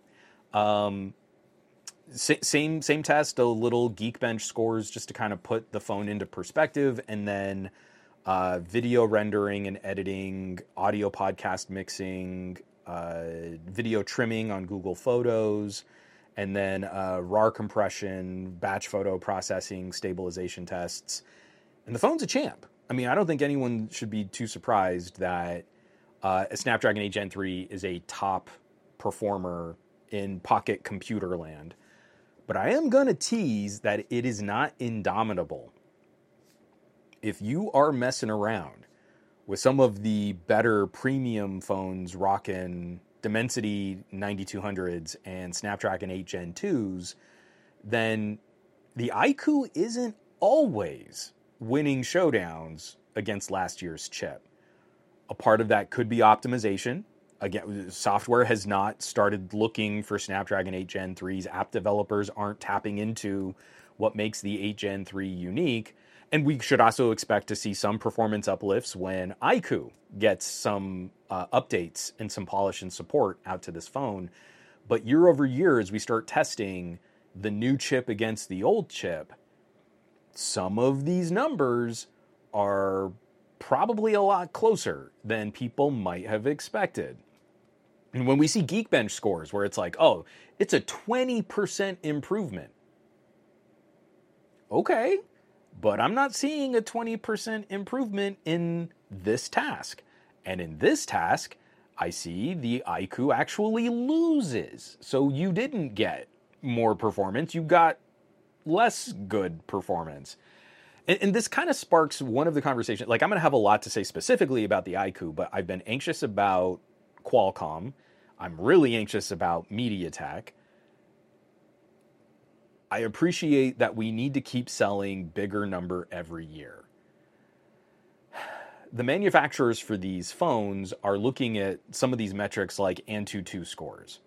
And they know in the tech press they're going to get savaged if they put out a phone with the same Antutu score as what the phone the year before could put out. Why even buy it? It's the same performance. Ugh, that's so dumb. But what we saw with the 8 Gen 2 this year in 2023, the exciting part of it wasn't that the phone was so much more powerful.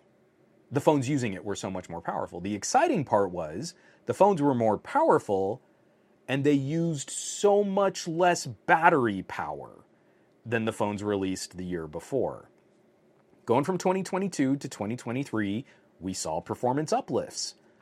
but we saw a significant return to a much better performance per watt.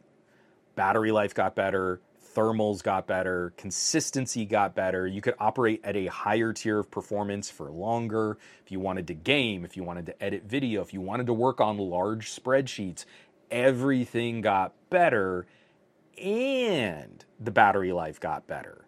Like, I, I need to point this out. I, I'm trying to do a video on how much I still don't like wireless charging. And one of the data points I'm going to use is the OnePlus 11. The OnePlus 11 does not have wireless charging, it has proper fast charging, um, 80 watt fast charging, depending on where you live. So my battery was at 80%. This, this phone's dead now. I mean, like, I ran it all the way down to a low battery warning. To run it all the way down to a low battery warning, the 5000 milliamp hour battery and the 8 Gen 2 were too power efficient for me to do this quickly.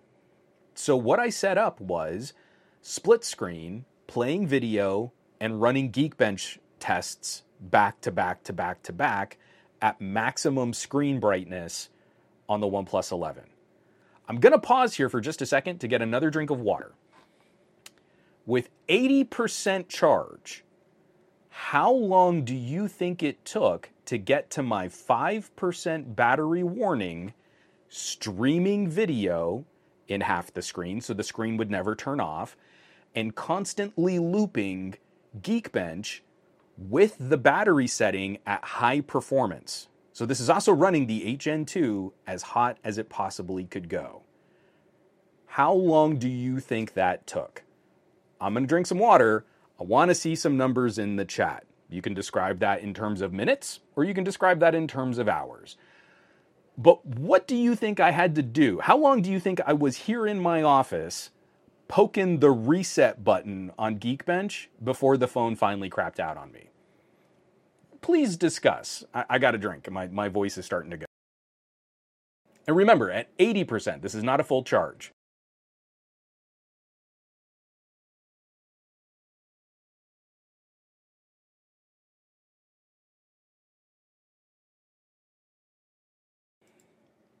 Okay, starting to get some answers in. I'm going to kind of keep waiting here. Let's see. People are talking about other stuff. I've asked a very specific question here. Let, us see. Okay, so we got a few answers. So Ghost Starscream is saying I'd say six to seven hours. I mean, think think about this is all screen on time too. So where we were from 2022 to 2023 with screen on time, six to seven hours. Uh, Aslan is saying three hours.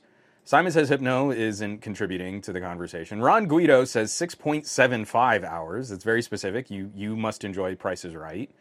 Uh, Otaku is saying two.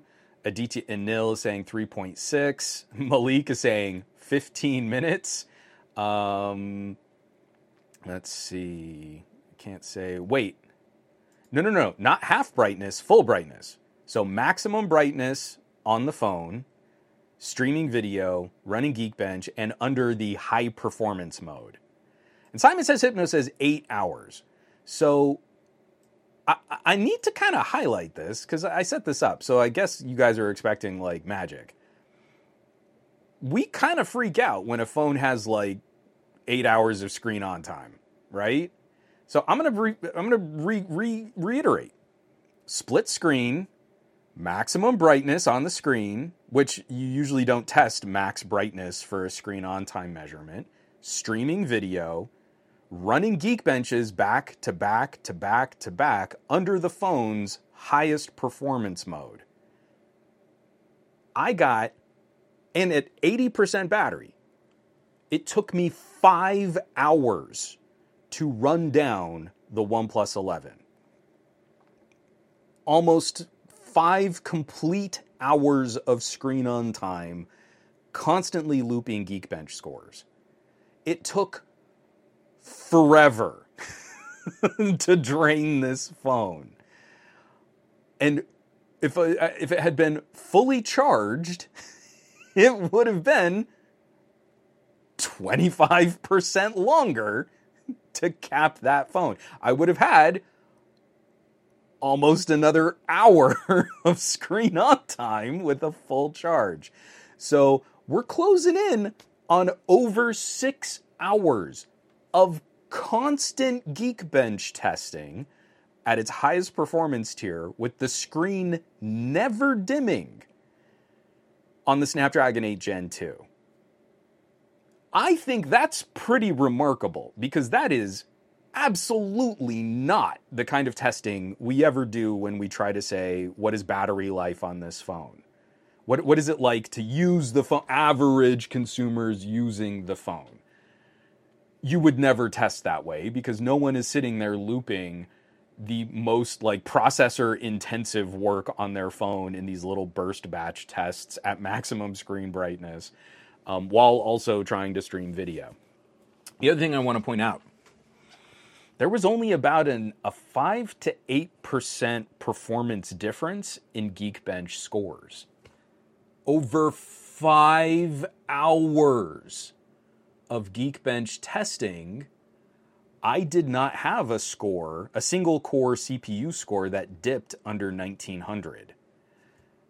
So I also think that whatever OnePlus is doing to maintain high performance, it is doing a very good job of maintaining that high performance. So I bring this up just to kind of point out what I'm starting to see on iQOO 11 and where I'm a little anxious with phones that are really set to launch throughout 2024 with the 8 Gen 3 and the Dimensity 9300. I don't know that I'm expecting the same kind of performance per watt some of this early testing. We're going to get into the specifics when I finally post all of my notes up on patreon.com slash some gadget guy. One, one of the things I'm getting a little anxious at are seeing some of those really incredible performance uplifts, these huge GPU scores. Some of the gaming performance on this is absolutely incredible. I was playing Alien Isolation at 100 frames per second. Can't do that on a Steam Deck. it looks so good. Alien Isolation, not like a, a, gimmicky mobile version. This is the, the proper port, Alien Isolation on Android. You can unlock above 60 frames per second on a phone with an 8 Gen 3. The phone starts running real toasty, but it didn't drop. Like the frame rates hovered between high 90s and uh, I think my peak frame rate was 110 not sustained, but a peak of 110 with an average of I think just just above 100 frames per second. And that was for 30 minutes of gameplay and it just never looked like it was going to stop. But I did notice how that started chipping into my battery. so I think this next year is going to be a really incredible uh, conversation on 2023 flagship phones versus 2024 premium tier options. I do a much better job of summing this up at the end of my Oppo Find X6 Pro camera review. We're going to be making some compromises for things like sensor size, but using new sensor technologies to get brighter images. One of the big hooks on Snapdragon 8 Gen 3 and Dimensity 9300 is AI tech. So if you're not as interested in language learning model, generative AI, that kind of stuff on your phone, you should really look at some of the ultra tier devices from 2023, probably get comparable camera performance just using different sensor sizes versus different sensor technologies, and you'll end up with a phone that is nearly equal in the highest tiers of performance outside of gaming but at a at a power draw that is significantly lower. Some of my early back of the napkin math at times maybe close to 15% better battery performance under heavy load against a Snapdragon 8 Gen 3. So you get close and you can run 15 to 20% longer using an 8 Gen 2 as rambly. I'll have like PowerPoint graphs and bar graphs and charts and some of my early measurements. I, I, try to put all of those into those benchmark posts. They're some of the least popular content that I produce. but the actual head to head on this is so much more nuanced than I was expecting.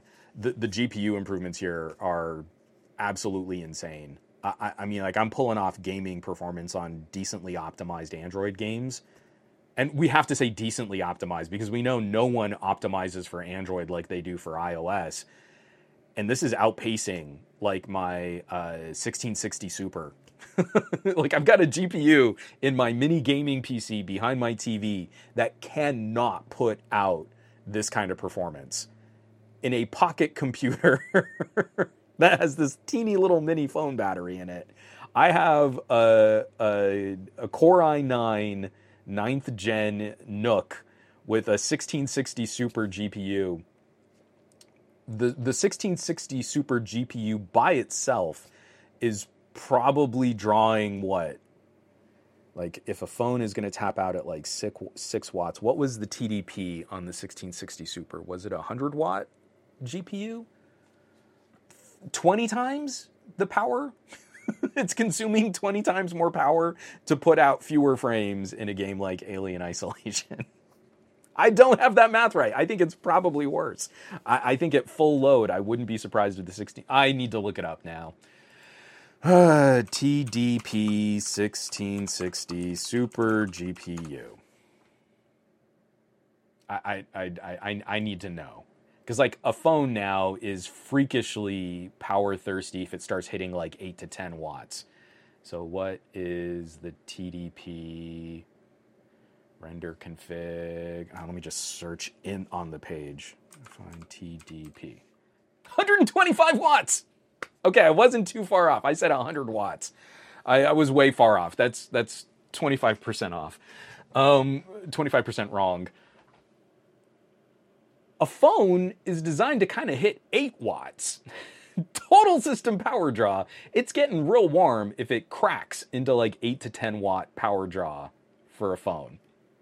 The GPU in my NUC, just the GPU, not the whole system, is a 125 watt part when it's being used at full load. I am getting better sustained high frame rate performance in games like Alien Isolation on an iQOO 12 where it is probably starting to eke into 8 to 10 watt power draw. It is hot when you are gaming, when you're playing Alien Isolation at that frame rate. Um, so what what what what is that? Let's say it does crack into 10 it's 12 times more efficient than my gaming PC. Man, this stuff is getting so good. And we're not really putting it head to head in ways that I think consumers would understand. Like, you have so much more compute power in your pocket than you probably need over the course of your whole day. You just need some better apps to make use of it because this is this is insane.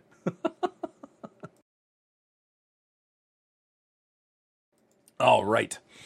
Uh, if there are any specific questions, I, we, you can talk about iQOO 12. I've been starting to shoot on it. It's very um, Vivo ish in terms of camera performance.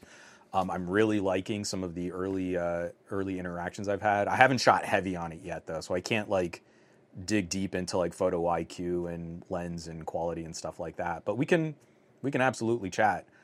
Um, DTNL, wait, what? Six hours with all that in the background? Wah? Okay, 8 Gen 2, you have my attention. It's a 2023.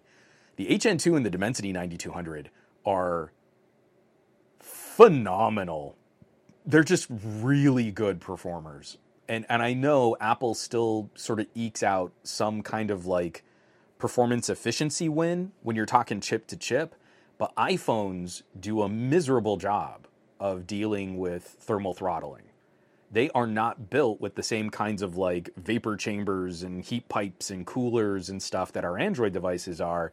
So, like, the sustained performance on an iPhone typically isn't as good, but it's better at a similar power draw. Right? We really got to break down the nuances and all the specifics, but like 8 Gen 2 phones this last year were outpacing iPhone for sustained frame rate in a game like Genshin Impact, like the Android phones consumed more power, but they kept you at a higher, more fluid gameplay than what the iPhone could could sustain, what the iPhone could could deliver. I mean, any notion of there being like one clear winner or superiority, you've really got to break it down, and you've also got to break it down by game, because there are a bunch of games that are not well optimized for either platform, and you've got to say like, oh, I want it to do this, but I don't play Genshin Impact. What about the games I play? And then there are phones that perform better and worse on different kinds of games, especially once you start looking at differences for things like the amount of RAM or the type of storage that's being used. Um, I really, again, I would love to have like a little cadre of tech reviewers that were more like hardware unboxed, not just I did all my testing on this one game, or if it is, it's like PUBG or COD. So it's like you maybe get three games that are discussed with any kind of regularity and consistency. And I feel like we could open that up. Like, I'm telling you, Alien Isolation at 100 frames per second looked so great. Oh man, just that opening sequence. I always kind of play out the first 20 minutes just to kind of test, like 20 minutes to half hour. And I loved like uh you get off the ship, you you you fly through space, you land on the other ship, you're walking through the corridors, and you make it to that first vent that you have to crawl through, and there's this sort of exploding fire and at 100 frames per second, it's so pretty. the fire in space kind of floating out of this nozzle. It it's real nice. I really think people would would appreciate just what that looks like. You go I go back to like my Steam Deck LCD screen. It, you know the game can run at, at up to 60 frames per second but it doesn't quite sustain 60 throughout all of those sequences on the steam deck you're like the steam deck is is in it, it, obviously the better game playing platform for all of the the games that you can play, but it does not look as nice.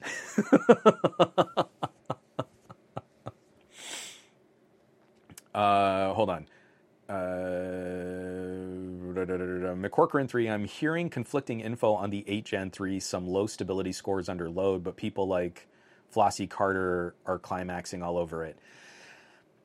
I am going to have more to say, and I want to put these numbers up there, but I fear 2024 is going to be more a highlight on improving performance. And because we don't have a die shrink, it will not be the same balance of performance to power draw. That being said, my early interactions with the iQOO 12 so much better than where we were with phones in 2022. So I don't feel this is a detrimental backslide. Like this is not a Snapdragon 8 Gen 1.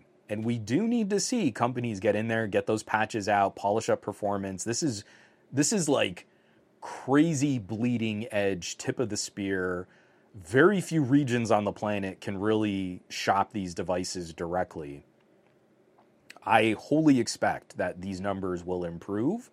We saw those numbers improve with the 8 Gen 2. I mean, we're comparing the more polished and uh, updated and patched versions of phones against the most leading, aggressively new devices that are out this year. Um, but I don't think we'll ever completely make up that power deficit. I think there's always going to be a bit of a schism. You, if you want incredible overkill performance and better battery life, then you have to be comfortable making sacrifices on some of the AI tech. And I think the 8 Gen 2 might satisfy. I think the 8 Gen 2 might be worth your consideration. The 8 Gen 2 might end up being our proper replacement for the Snapdragon 865 870 because it's real good. um, yeah, McCorcoran, yeah, like an S23 Ultra for $550 on the resale market will be an interesting decision versus a $1,300 8 Gen 3, and I would be reluctant to trade in the powerhouse 8 Gen 2. That is very well summed up in my Oppo Find X2 Pro. Because there are other things to factor in too, like do you care about different kinds of screen technologies? Do you care about different kinds of camera technologies? It's it's a pretty good nuanced fight between different features and different components. And I think now we've got a really fun choice to play out. Last year's ultra tier phones, I mean, a 2023 ultra tier phone against a 2024 Pro tier phone is going to be a brutal showdown. And if I could get like a Xiaomi 13 Ultra, I would take a Xiaomi 13 Ultra against a Xiaomi 14 Pro. So if, if, if the pricing on this makes sense as we're flipping year over year, um, it's going to be a really interesting fight. The SGGQA podcast is brought to you in part by MEE audio. So here's the deal. If you've ever seen me in a live stream or in an interview or some other kind of video, you've probably seen me wearing some fancy earbuds. For the last couple years, my work buds have been almost exclusively from MEE audio. Excellent drivers, fantastic accessories, and both my wife and I had our ears scanned by the folks at MEE audio for custom molded ear tips. Super comfy.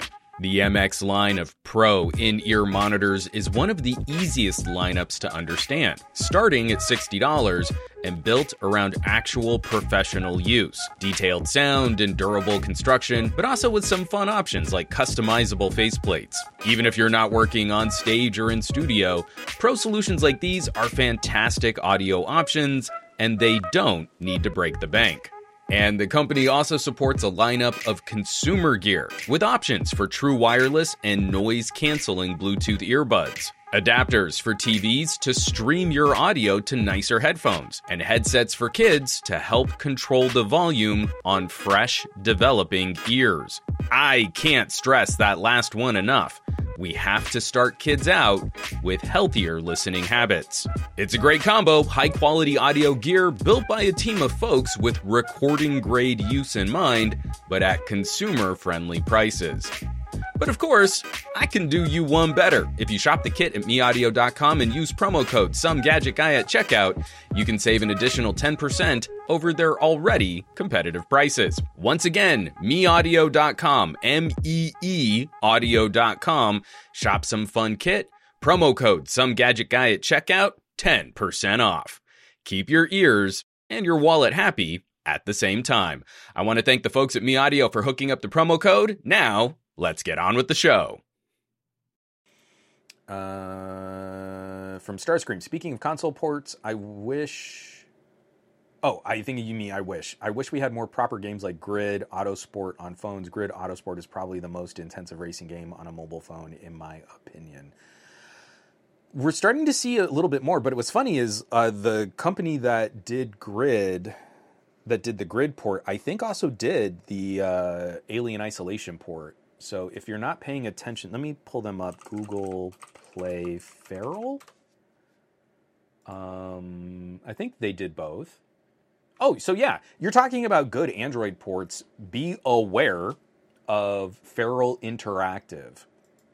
So I've got them up on the screen right now. They did Medieval Total War Medieval 2, Company of Heroes, Tropico, Grid Autosport, uh, Sid Meier's Railroads, Alien Isolation, XCOM, XCOM 2 Collection, and all of the Rome Total Wars. They just released Hitman Blood Money Reprisal. So I still need to buy this. I'm not the biggest fan of the Hitman games, but I want to give this one a shot. And again, I want to support developers that are kind of bringing good ports and transitioning them over to uh, uh, to Android devices. So the thing I love about Feral, their games are never cheap. Like Hitman Blood Money Reprisal, it's new. It just it just came out. Is a fifteen dollar game, but that's kind of like a nice last life for a game. Is when it comes to mobile like this. Um, I believe Alien Isolation. Oh, I don't think it is anymore. Alien Isolation was on sale. Now it's back up to eleven dollars. Rome Total War ten dollars. XCOM 2 14.99.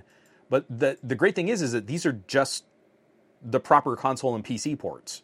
So no microtransactions, no gimmicks, no gotcha elements. Like you buy the game and then you play the game, and then you just sort of always own the game. I want to support developers that just work with other publishers to do high quality mobile ports. I actually need. You know what I might do is I'll see if I can add grid to some of my benchmarking. I I'm not a hardcore racer. Like on mobile, the game that I, I did the most that I spent the most time on for racing was uh, um, the jet ski. What was the jet ski game? Ah, that's gonna kill me. Um, but yeah, I, I, especially the second one. God, I can't remember what was the name of that game. Um, but it's uh, I just completely like speed bumped my whole my whole podcast here trying to remember what the name of that Riptide. Got it. Um, yeah, uh, Riptide two especially. Uh, I, I I I just I could not put Riptide down. Right now, I'm playing a bit more. I'm trying to get my daughter into kart racers. Um, thank you, Kapa Cash. Yes, absolutely, and T Bubs. Um, I, uh, I, I, I almost you you almost got me there. I, I, I, was so embarrassed, like I couldn't remember the name of one of my favorite games on Android. Um, but we're trying to play more kart racers. So I haven't played a lot of like sort of more legit uh, motorsport style racing games, and I think Grid would probably be something good for me to just sort of shake up my routine.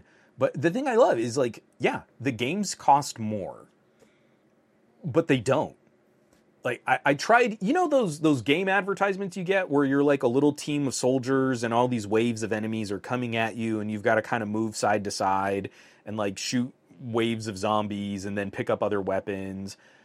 So i tried a few of them and i really wish i could get an arcadey game like that. Like that feels like such atari style gameplay. I actually really love the game mechanic. So one of them was just math problems. So you're you're moving your little soldiers side to side, and then two potential upgrades come down the pipe. And you've got to look at your number of soldiers, and then you'll get something like plus 40 or times three. And you've got to decide really quickly in that moment, like, is so okay, I've got 15 soldiers. So if I get the plus 40, oh, but if I do the times three, that's 45. So I'll get five more soldiers. So you zip over there and you get the multiplication instead of the addition. And sometimes it works out in different ways. That little game loop for a mobile, like just one thumb arcadey shooter type game, is so fun. But the second you're done with your one quick little mission, it takes like 30 seconds to just mow your mow down a whole horde of zombies and then you you're, you're done with that mission then you've got to build a base and then you've got to do all this resource management and there are all these different types of currencies and you know you've got different hero units and there's like this just this barrage of crap that's just slathered on. And you you know you're upgrading part of your base so now there's a clock on how long it takes to upgrade. And of course with every upgrade it like quintuples the amount of time that the upgrade takes. So if you want to shortcut that you've got to have this other special gem currency which then gives you a ticket which you can buy for a jewel. And then you can get newspapers that help train your troops but then you need food to feed your troops but then you need money. But there's this other machine so you've got to rebuild this part of the base. And it only took like five missions before your soldiers were completely outclassed by the waves of zombies. So you had to just engage with this really mind numbingly intense resource management BS because it's not like a fun build a base game. It's just how many different in game currencies can we create that you would need to spend real money to buy more to elevate because you can't get there just through playing the game. You can't just grind and you can't go back and replay missions and accrue materials that way. You eventually hit a brick wall. So, what do you do? Well, I guess you stop playing the game. Hilariously, there's also a ticking clock aspect where in your first batch of missions, the super hot blonde intelligence officer that you're working with to maintain your base is strapped to a chair with a ticking bomb. So uh, she's already died. I, I, I, this sucks. I feel so bad for her. Um, but you, it then puts like an eight hour time limit. And you go to check in, and she's like hilariously bound and gagged. And you have to get these like tools to clip the wires to detach her from the bomb. It's like the most manipulative oh no, the hot the hot blonde, she's gonna explode. like you only have eight hours to save her, and there is no way to progress through all the tools that you need to collect to detach the bomb from her without spending some money. and you're like, I would love to play this game. I would love to play the I've got a team of soldiers and I upgrade my soldiers and I just move side to side and I shoot zombies. That that's so much fun. It really is. It's a great little game loop. And perfect for mobile in these like 30 second to 1 minute increments. Brilliant. It's great. Can't get it without having the most uh, manipulative and grotesque microtransactions attached to playing what should be a simple game. So I get through all of that, and you know what? I'd rather just spend 15 bucks on XCOM 2. The entire collection of XCOM 2, some of the best strategy gameplay ever created. And now I can play it on my phone. And now I, I want to spend more time with Grid. And maybe I'll also fire up a Tropico because Feral Interactive is actually putting in the work that not only are these games on Android, but they're playing so well. And if you have yourself a premium tier device, 60 frame per second alien isolation on OLED phone screens, just mm, chef's kiss. Mwah.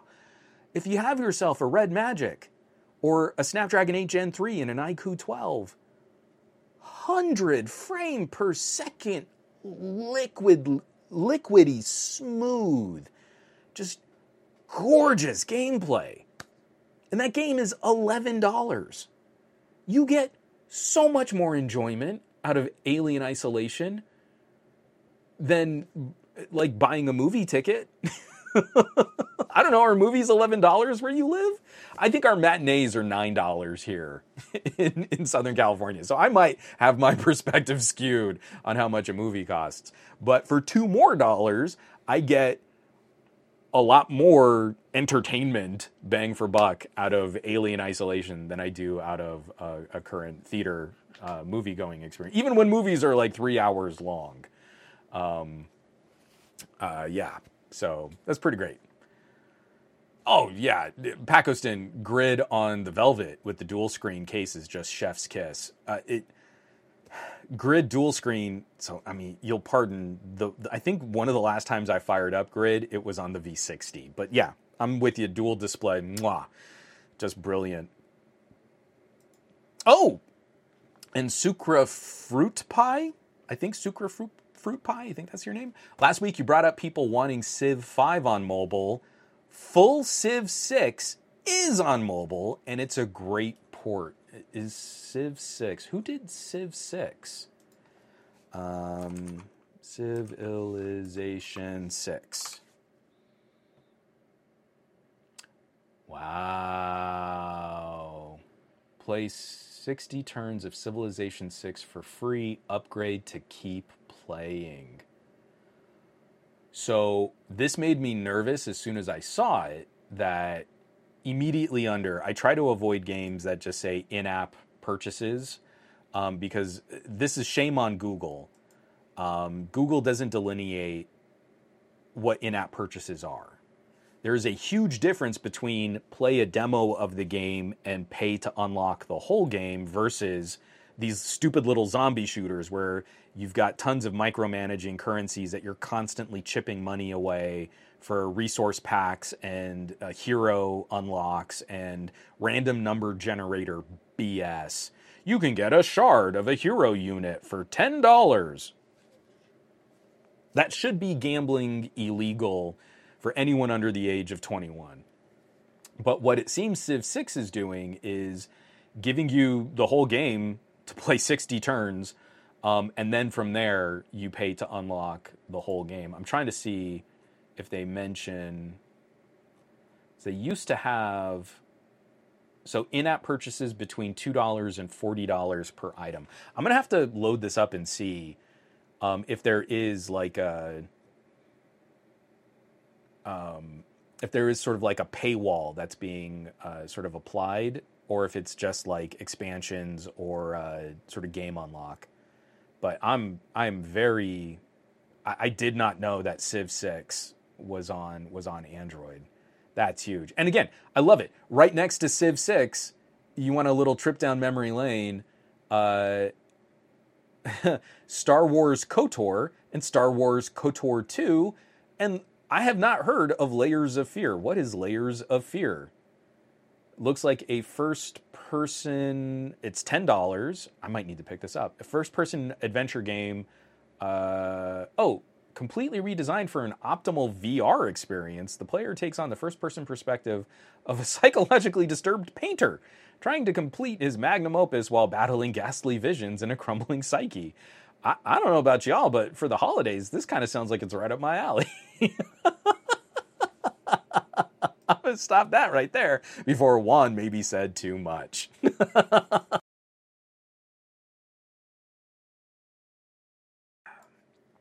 so, yeah. Um, Ghost Starscream Grid seemed to have a bug where if you pause it one too many times, it crashes, but it's a proper track racing game with proper endurance races and whatnot. I, I need I need to give it a shot.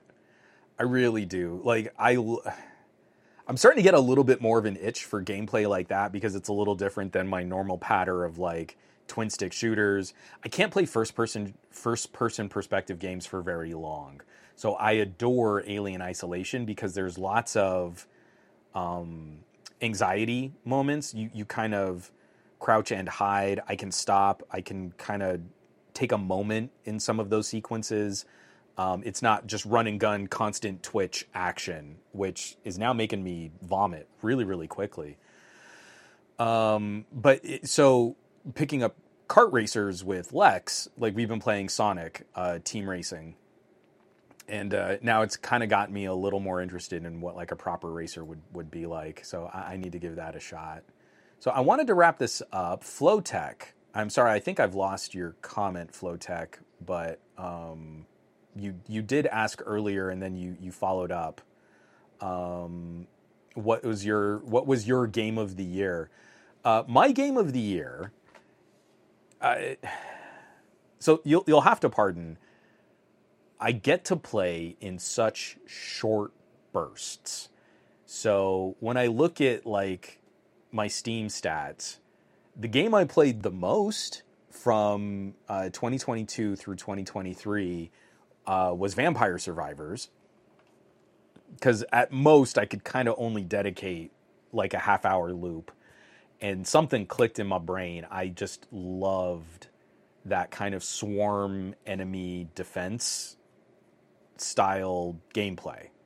And so now there's another recent update um, coming out for, for Vampire Survivors uh, and and I'm they're doing like a collab with uh, Among Us, so I'm really kind of curious to see what this new adventure mode is like. I haven't picked it back up in a little while, but um, for 2023 proper, the other game that I have spent the most time playing, because I, I don't have a PlayStation 5, I was very interested in seeing like what Spider-Man 2 might be like.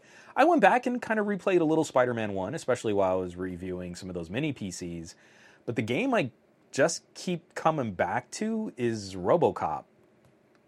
It is not a revolutionary first person shooter.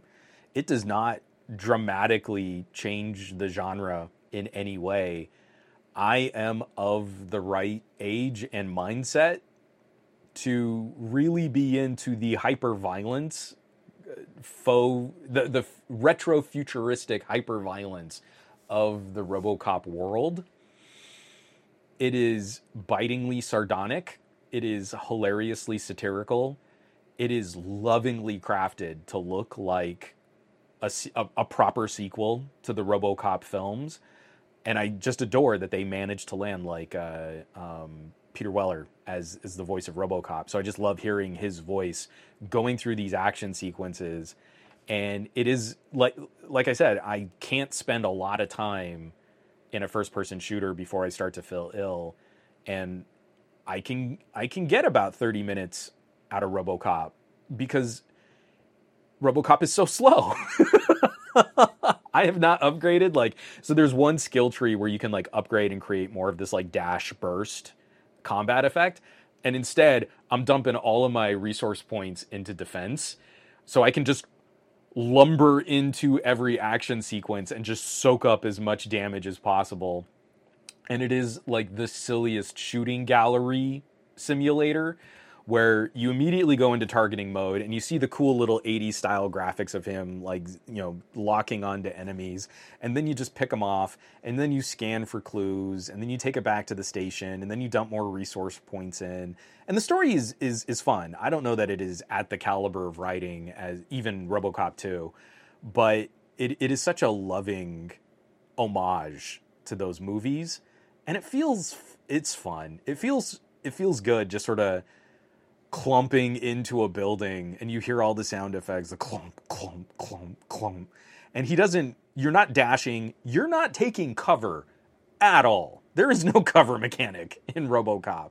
Um, it, it just feels real it feels right. It feels really good.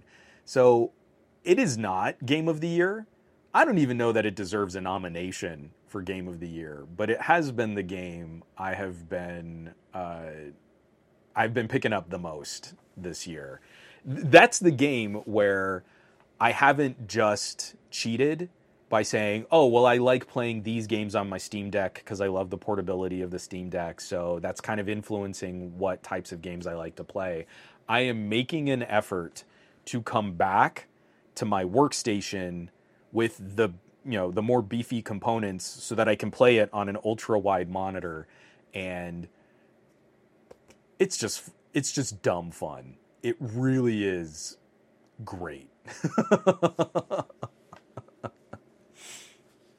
uh, from Haas Sam, any thoughts on the Beeper mini saga?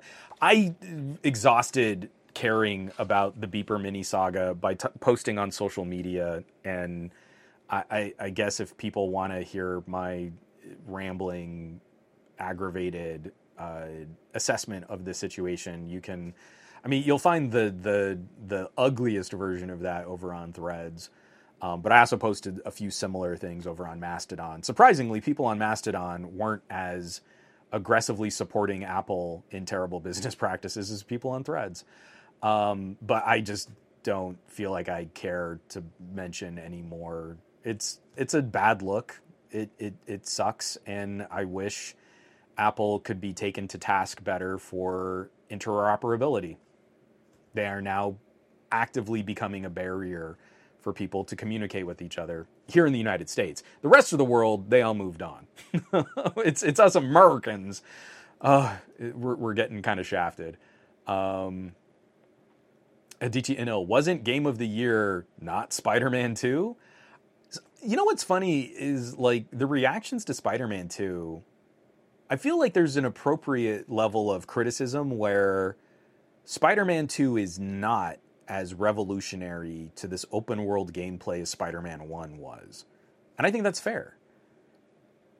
You can say, like, I, I had higher expectations. Spider Man 1 did so much to really nail the feel of swinging through New York. It was this just incredible um, achievement in video game gameplay. But I still look at, like, what people are doing and the fun that people are having, and, like, fair to criticize. And like I, I totally appreciate people who are saying things like i don't really i think the boss fights are too gimmicky or that there are these other things that kind of get in the way of what i liked about spider-man 1 um, the, the tone of the story is a venom storyline so we know it's going to be a little bit darker. But i gotta say like nothing has captured that fun run around the city, complete these tasks, find these missions. We had these these two games a couple console generations back. We had Infamous and we had Prototype.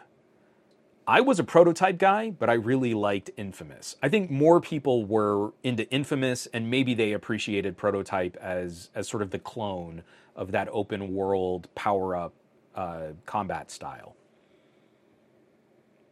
Prototype is not a great game, but it's a really good open world power up mutation simulator. The storyline is dumb, but few games have captured that feel of upgrading your character, getting these new skills, and then it really kind of impacting the the the style of gameplay that like you get a new upgrade ability and then the feel of attacking enemies with that new ability was so satisfying. Nothing has come close for me. Nothing has come close to that feel of exploring this open space and then really kind of like nailing the new mechanics that your your character your character discovers like Spider-Man did. And there are little glimmers of that with like Venom. Venom feels a little like a prototype style character in the way that you see gameplay for Spider-Man 2. So I totally get it. I I didn't like some of the people who were really like proud of themselves for not declaring Spider-Man 2 game of the year. I feel Spider-Man 2 absolutely deserved the nomination. I feel Spider-Man 2 is an achievement in game development and game design, gameplay, even if it doesn't fully stick the landing in being as progressive or as revolutionary as Spider-Man 1 was, I don't think anyone can fault. That is just a phenomenal achievement in gameplay. But when I look at the different player communities out there and I see sort of like the trends and who's talking about what and who's playing what, I kind of I'm not surprised that we're sort of drifting more towards like a Baldur's Gate uh, in in a lot of these conversations. I, that's not a game for me. I can't be married to one game for that long because I'd never get to ever play anything else. It takes me so long to get through games these days. I'm still not done with RoboCop. It shouldn't take me this long to roll credits on RoboCop. The story is not that deep. but again, it's like I only get to play it in these brief little chunks. Um, even just like the amount of time it takes RoboCop to load on my PC can decide for me whether or not I'm going to get time to play RoboCop. But I, I, really, I'm struggling because 2023 was one of these dam breaking years for gaming. It really felt like every week we were getting games that could have potentially been game of the year winners in years prior. Like when you break down what a Spider-Man 2 is, like 5 years ago that would have been a game of the year, just all on its own, all by itself. Without any of the baggage of having played Spider-Man 1, right? Like that that would have just blown the doors off the award shows. I don't even get into Nintendo gaming anymore. And we had Tears of the Kingdom. And you know what? If you're a Breath of the Wild fan, I, I, that's not my style of Zelda. But you can't look at Tears of the Kingdom and not say like, yeah, it's it's an improvement on Breath of the Wild, but it's an improvement on Breath of the Wild. That on its own would have made it a game of the year in the past. Like, you made Breath of the Wild better. Like, it, it, it was a, an incredible year for gaming. And I like my catalog of like games I think I should play is so long now. I, I'll never be able to finish all of the games that I want to play. And I'm finding like new games literally like every day. Like, oh, I need to give this a try. I spent a lot of time this year just catching up on game like Baba is You. I never rolled credits on Baba is You. I wanted to play that.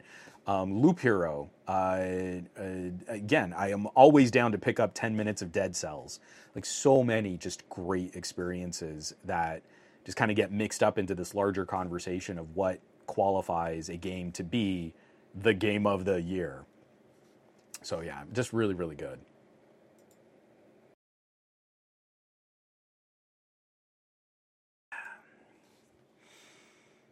DTNL, like there was a time prior to my last final exam where I was playing Vampire Survivors for 50 minutes a day in one go on my phone because it's real good. It's real good. I like it a lot. Vampire Survivors is so good. I was so proud of Lex when she finally got to a Reaper. She was like, "I beat the game. I beat it." it was so cute. Um, uh, oh, McCorcoran, no mention. No, Starfield didn't even get a nomination. That one I wasn't sure. I I uh,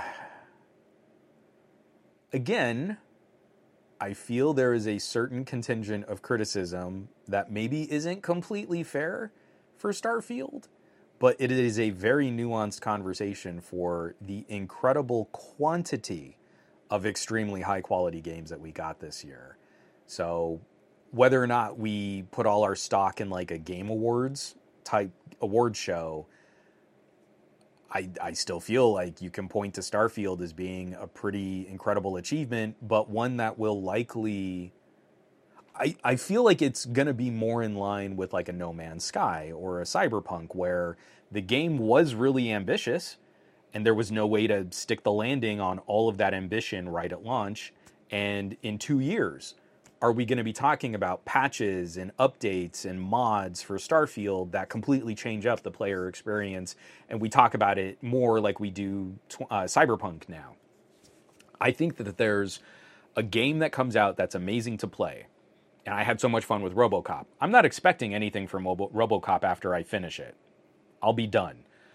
But a game like Starfield, I feel is sort of you're buying into the promise of what's to come and that's dangerous. You know, sometimes you're going to have your heart broken when the developers don't stick the landing, but sometimes you end up with No Man's Sky and again, a player community that just adores what that game has become even though it was kind of pants on head stupid when it launched. And that's complicated. And in a couple years we're going to have GTA 6 just completely blown away.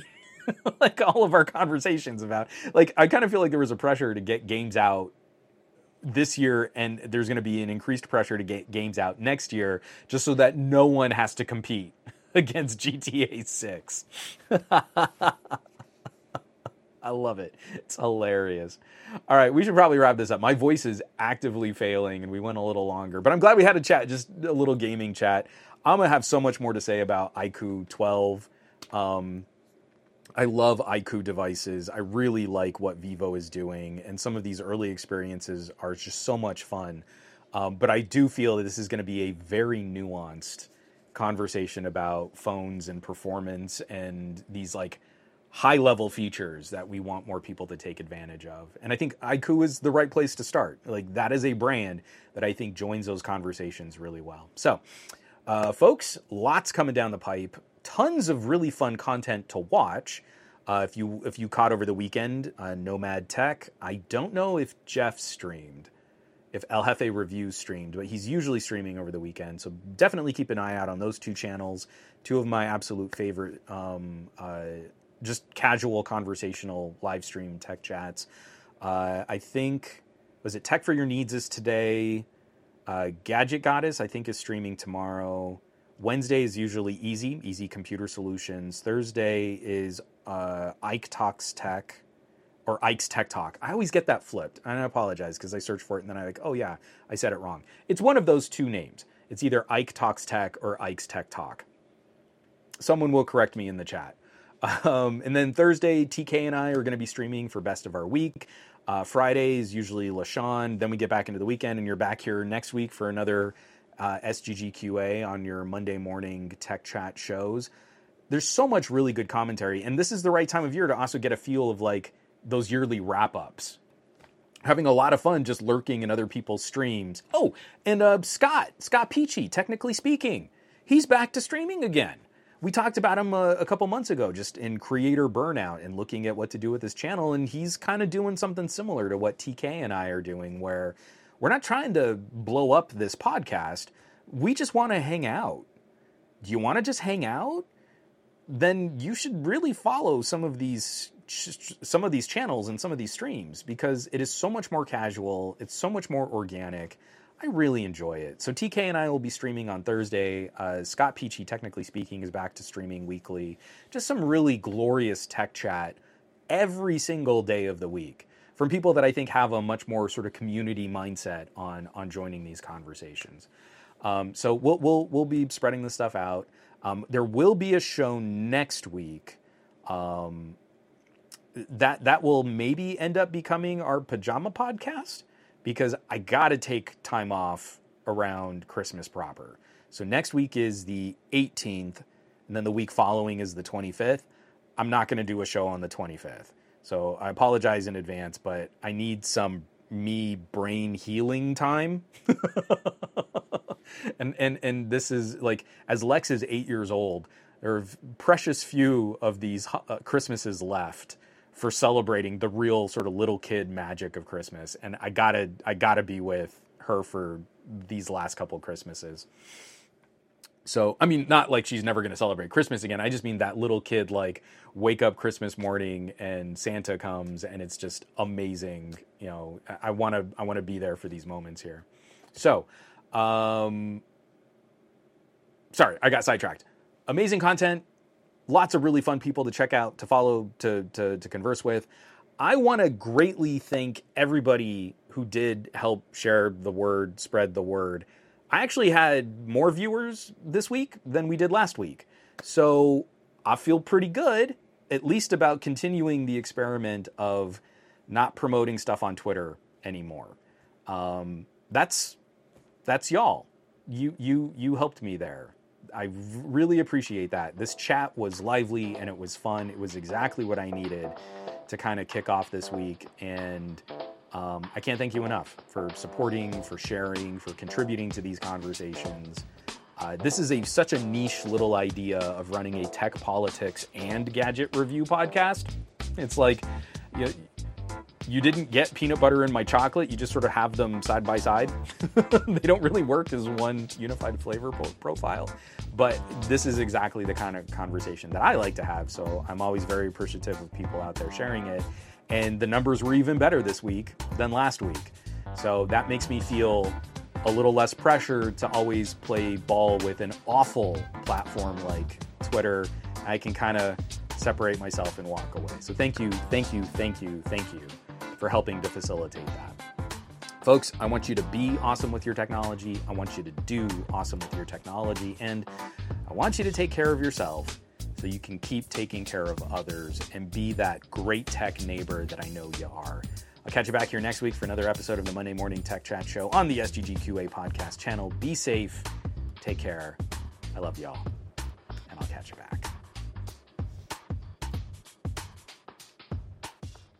Recording voiceover, spoken word, is truly one of my favorite activities. My second favorite hobby is photography. Now, the smartphone might be making us deaf, but we can't deny the awesome power of the phone as a platform for photography and multimedia creation. If you've been looking to improve your mobile photog skills, if you want to produce more professional content, or you're just looking to take your family photos to the next level, I wrote a book to help you out with that. Take Better Photos Smartphone Photography for Noobs is available on Amazon Kindle, walking through the basic terminology of photography, covering the settings on your camera, discussing composition and inspiration, and I even include a long list of exercises and challenges to really hone your skills, all with some helpful example photos and diagrams. Search for Take Better Photos Smartphone Photography for Noobs on Amazon or use the quick link bit.ly slash betterphotosbook to grab your copy today.